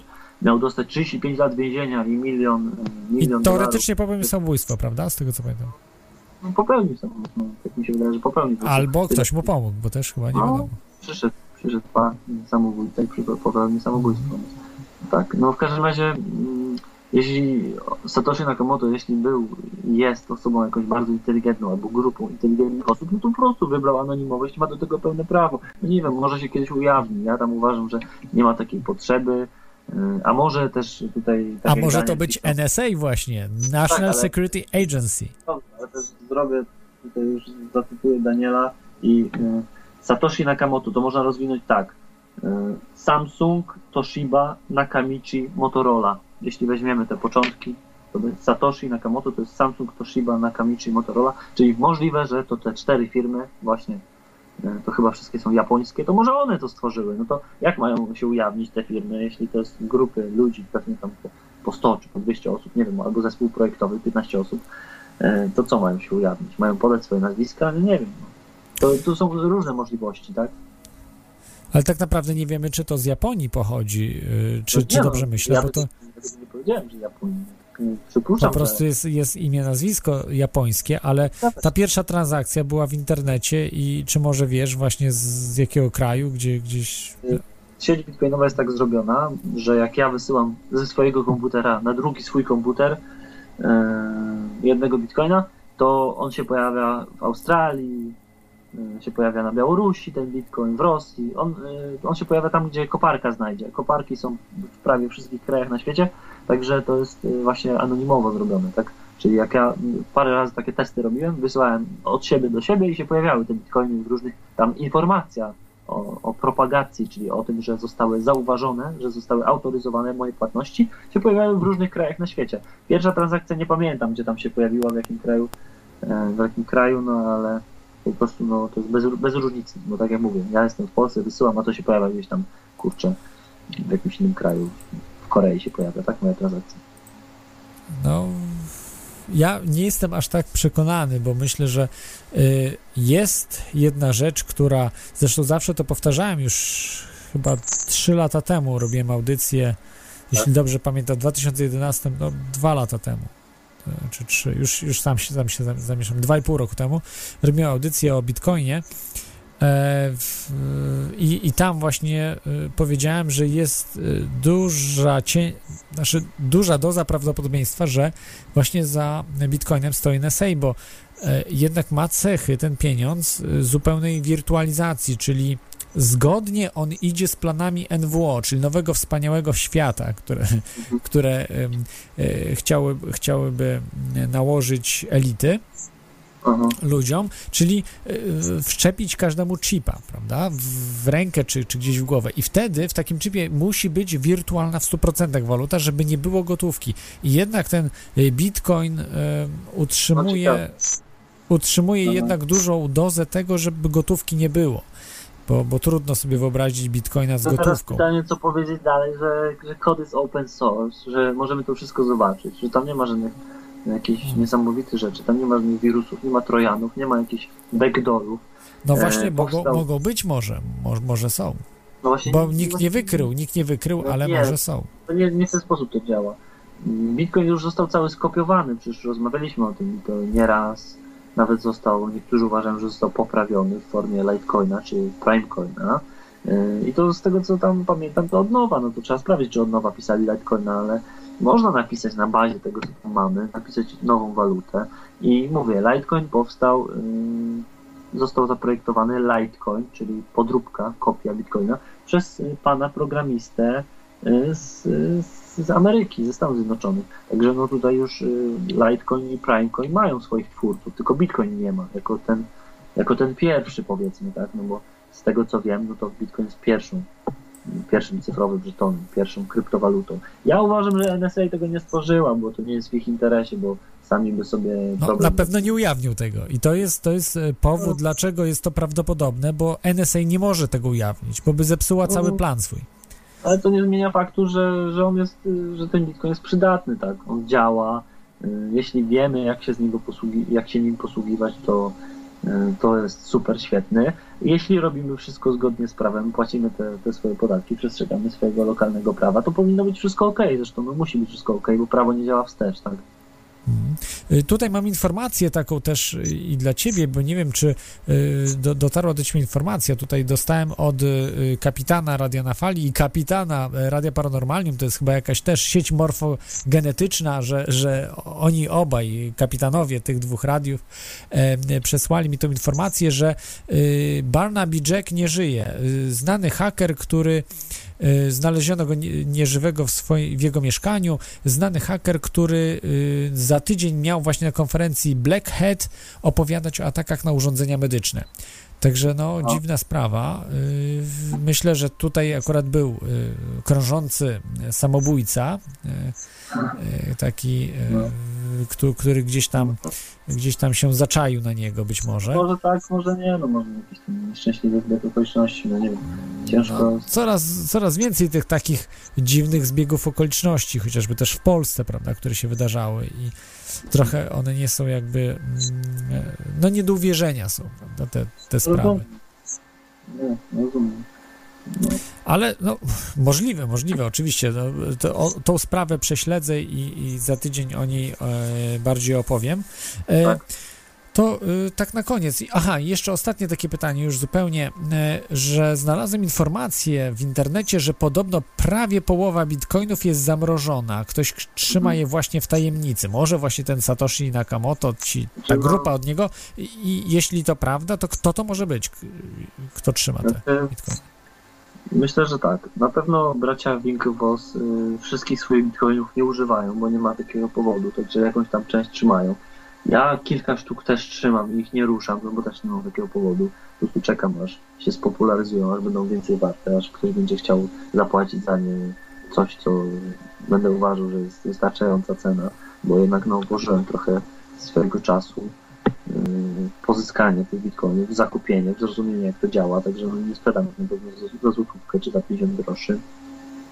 Na pewno trzymają to osoby, które w to wierzą, trzymają to przedsiębiorcy, trzymają to coś, nie wiem, informatycy, prawnicy, ekonomiści, ludzie, którzy szybciej, szybciej troszeczkę pojęli y, to, że przechodzimy do internetu, bo przecież jeszcze niektórzy nadal, mm, nie wiem, kupują papierowe wydania gazet y, wolą oglądać telewizję niż sobie tam w internecie zajrzeć. Niektórzy no nie, może, może nie chcą internetu, może nie lubią, ale osoby, które y, są dość bystre i szybko pojęły możliwości, jakie daje internet, na pewno mają przewagę technologiczną. Samo osoby, które pojmą i pojęły, że Bitcoin też daje jakieś przewagi, też są do przodu, bo mogą szybko i fajnie płacić, ale jeśli ja sobie kupię dzisiaj 10 bitcoinów, a tylko jeden jest potrzebny, no to 9 trzymam.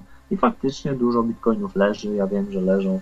Są niektóre osoby, które są bogate i też pieniądze na kontach leżą, że tak samo bitcoiny u kogoś tam leżą. U Satoshiego też coś tam leży, nie wiem, tam kilka milionów dolarów pewnie leży, no bo mm, autoryzował sobie na początku jakieś swoje tam transakcje, no coś tam trochę, trochę tych bitcoinów wydobył, nie za dużo, bo to mówię, no miliony dolarów, ale za system płatności, który działa na całym świecie, no to, to nie jest źle.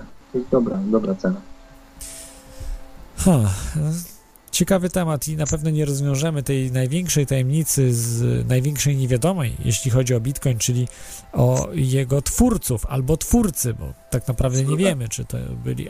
Ja bym nawet nie chciał tego rozwiązać, także no, to, mi, to, mi to niepotrzebne, a ta osoba po prostu by musiała codziennie odpowiadać na setki pytań i, i, i nie wiem, i pewnie nie, by się jej życie zmieniło w jakimś znaczącym Na stopniu. pewno, tak, na, na pewno, ale, ale myślę, że y, zostać kolejnym y, Steve'em Jobsem, y, No. myślę, że byłoby warto jednak. Ale może to jest Steve Jobs, tak? To, jeśli, to jest Steve Jobs, Może przesadziłem, bo Steve Jobs był biznesmenem, a ten, ale tu też jest, bo jest powiązanie informatyki z biznesem, czyli to też jest. a, woźniak, właśnie. tak? Bo Tak, ale właśnie Woźniak był technikiem, więc tutaj raczej myślę, że tu jest coś bardziej związanego z, z ekonomią, czyli, czyli właśnie Steve Jobs bardziej. Ale dobrze, zostawmy, No tak.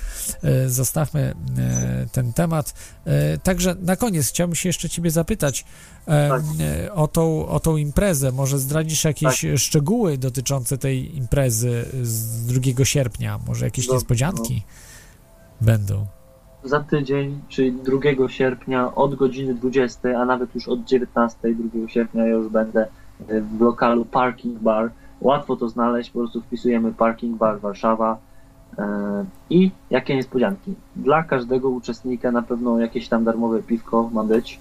Mm, Jakieś tam drobne, darmowe bitcoiny też mają być, także no tam po 2-3 zł, no nie wiem, to pewnie nie jest dużo, ale dostać kawałeczek bitcoina to chyba fajna sprawa. Będzie masa osób, y, które mają nawet dużo większą wiedzę bitcoinową ode mnie, bo przecież ja jestem ekonomistą, a nie informatykiem. Y, Także naprawdę będzie można masę fajnych osób poznać, y, jakieś tam atrakcje, no będą jakieś niespodzianki, no o niespodziankach tu nie mogę mówić, ale no coś tam powiedziałem, także myślę, że 2 sierpnia warto się pojawić Parking Bar Warszawa, następnego dnia Bitcoin Lunch w Złotych Tarasach, także wszystko można znaleźć na Facebooku, na satoshi.pl, też wszystkie informacje są, także zapraszam serdecznie i do zobaczenia na spotkaniu w Warszawie. Super, tylko takie jeszcze, y, takie może y, nieładne pytanie na koniec, ale czy z- udało się wam jakichś sponsorów dostać? No bo to jednak spore pieniądze chcecie Tak. rozdać ludziom, prawda? Mamy sponsorów, to jest 79 Elements Wrocławia, firma, która akceptuje bitcoiny za złoto, to sponsor mm, jakiejś tam puli bitcoinów dla kilkunastu osób, a reszta to sponsoruje e, blog właśnie Bitcoin.net, później e, kurs na Bitcoin e, i jeszcze El Passion, czyli no tam kilku tych tam sponsorów mamy, tam chyba czterech, tak. Aha. Czyli też, też dosyć skromnie, ale widzę, że dosyć, znaczy skromni sponsorzy, prawda? Bo to nie są znane marki, znani, y, ale, ale jednak pokaźne nagrody, także warto się wybrać. No na pewno warto się wybrać, zgadzam się. Mo, może sam się wybiorę, bo akurat muszę zdradzić, że przez, teraz przez dwa miesiące będę w Polsce i e, aczkolwiek raczej, raczej małe szanse, bo e, to będzie chyba, prawda, piątek za tydzień. Tak, ale w sobotę jeszcze jeszcze lunch. Lunch. Może, zapraszamy. może wtedy, mo, może udałoby mi się na sobotę e, e, wpaść tam do was. Em, Bardzo ale, fajnie by było. ale nie obiecuję niestety, postaram się, postaram się, żeby wpaść. No Warszawa ładne miasto, także też Tak. e, często, często bywam w Warszawie, jak jestem w Polsce oczywiście.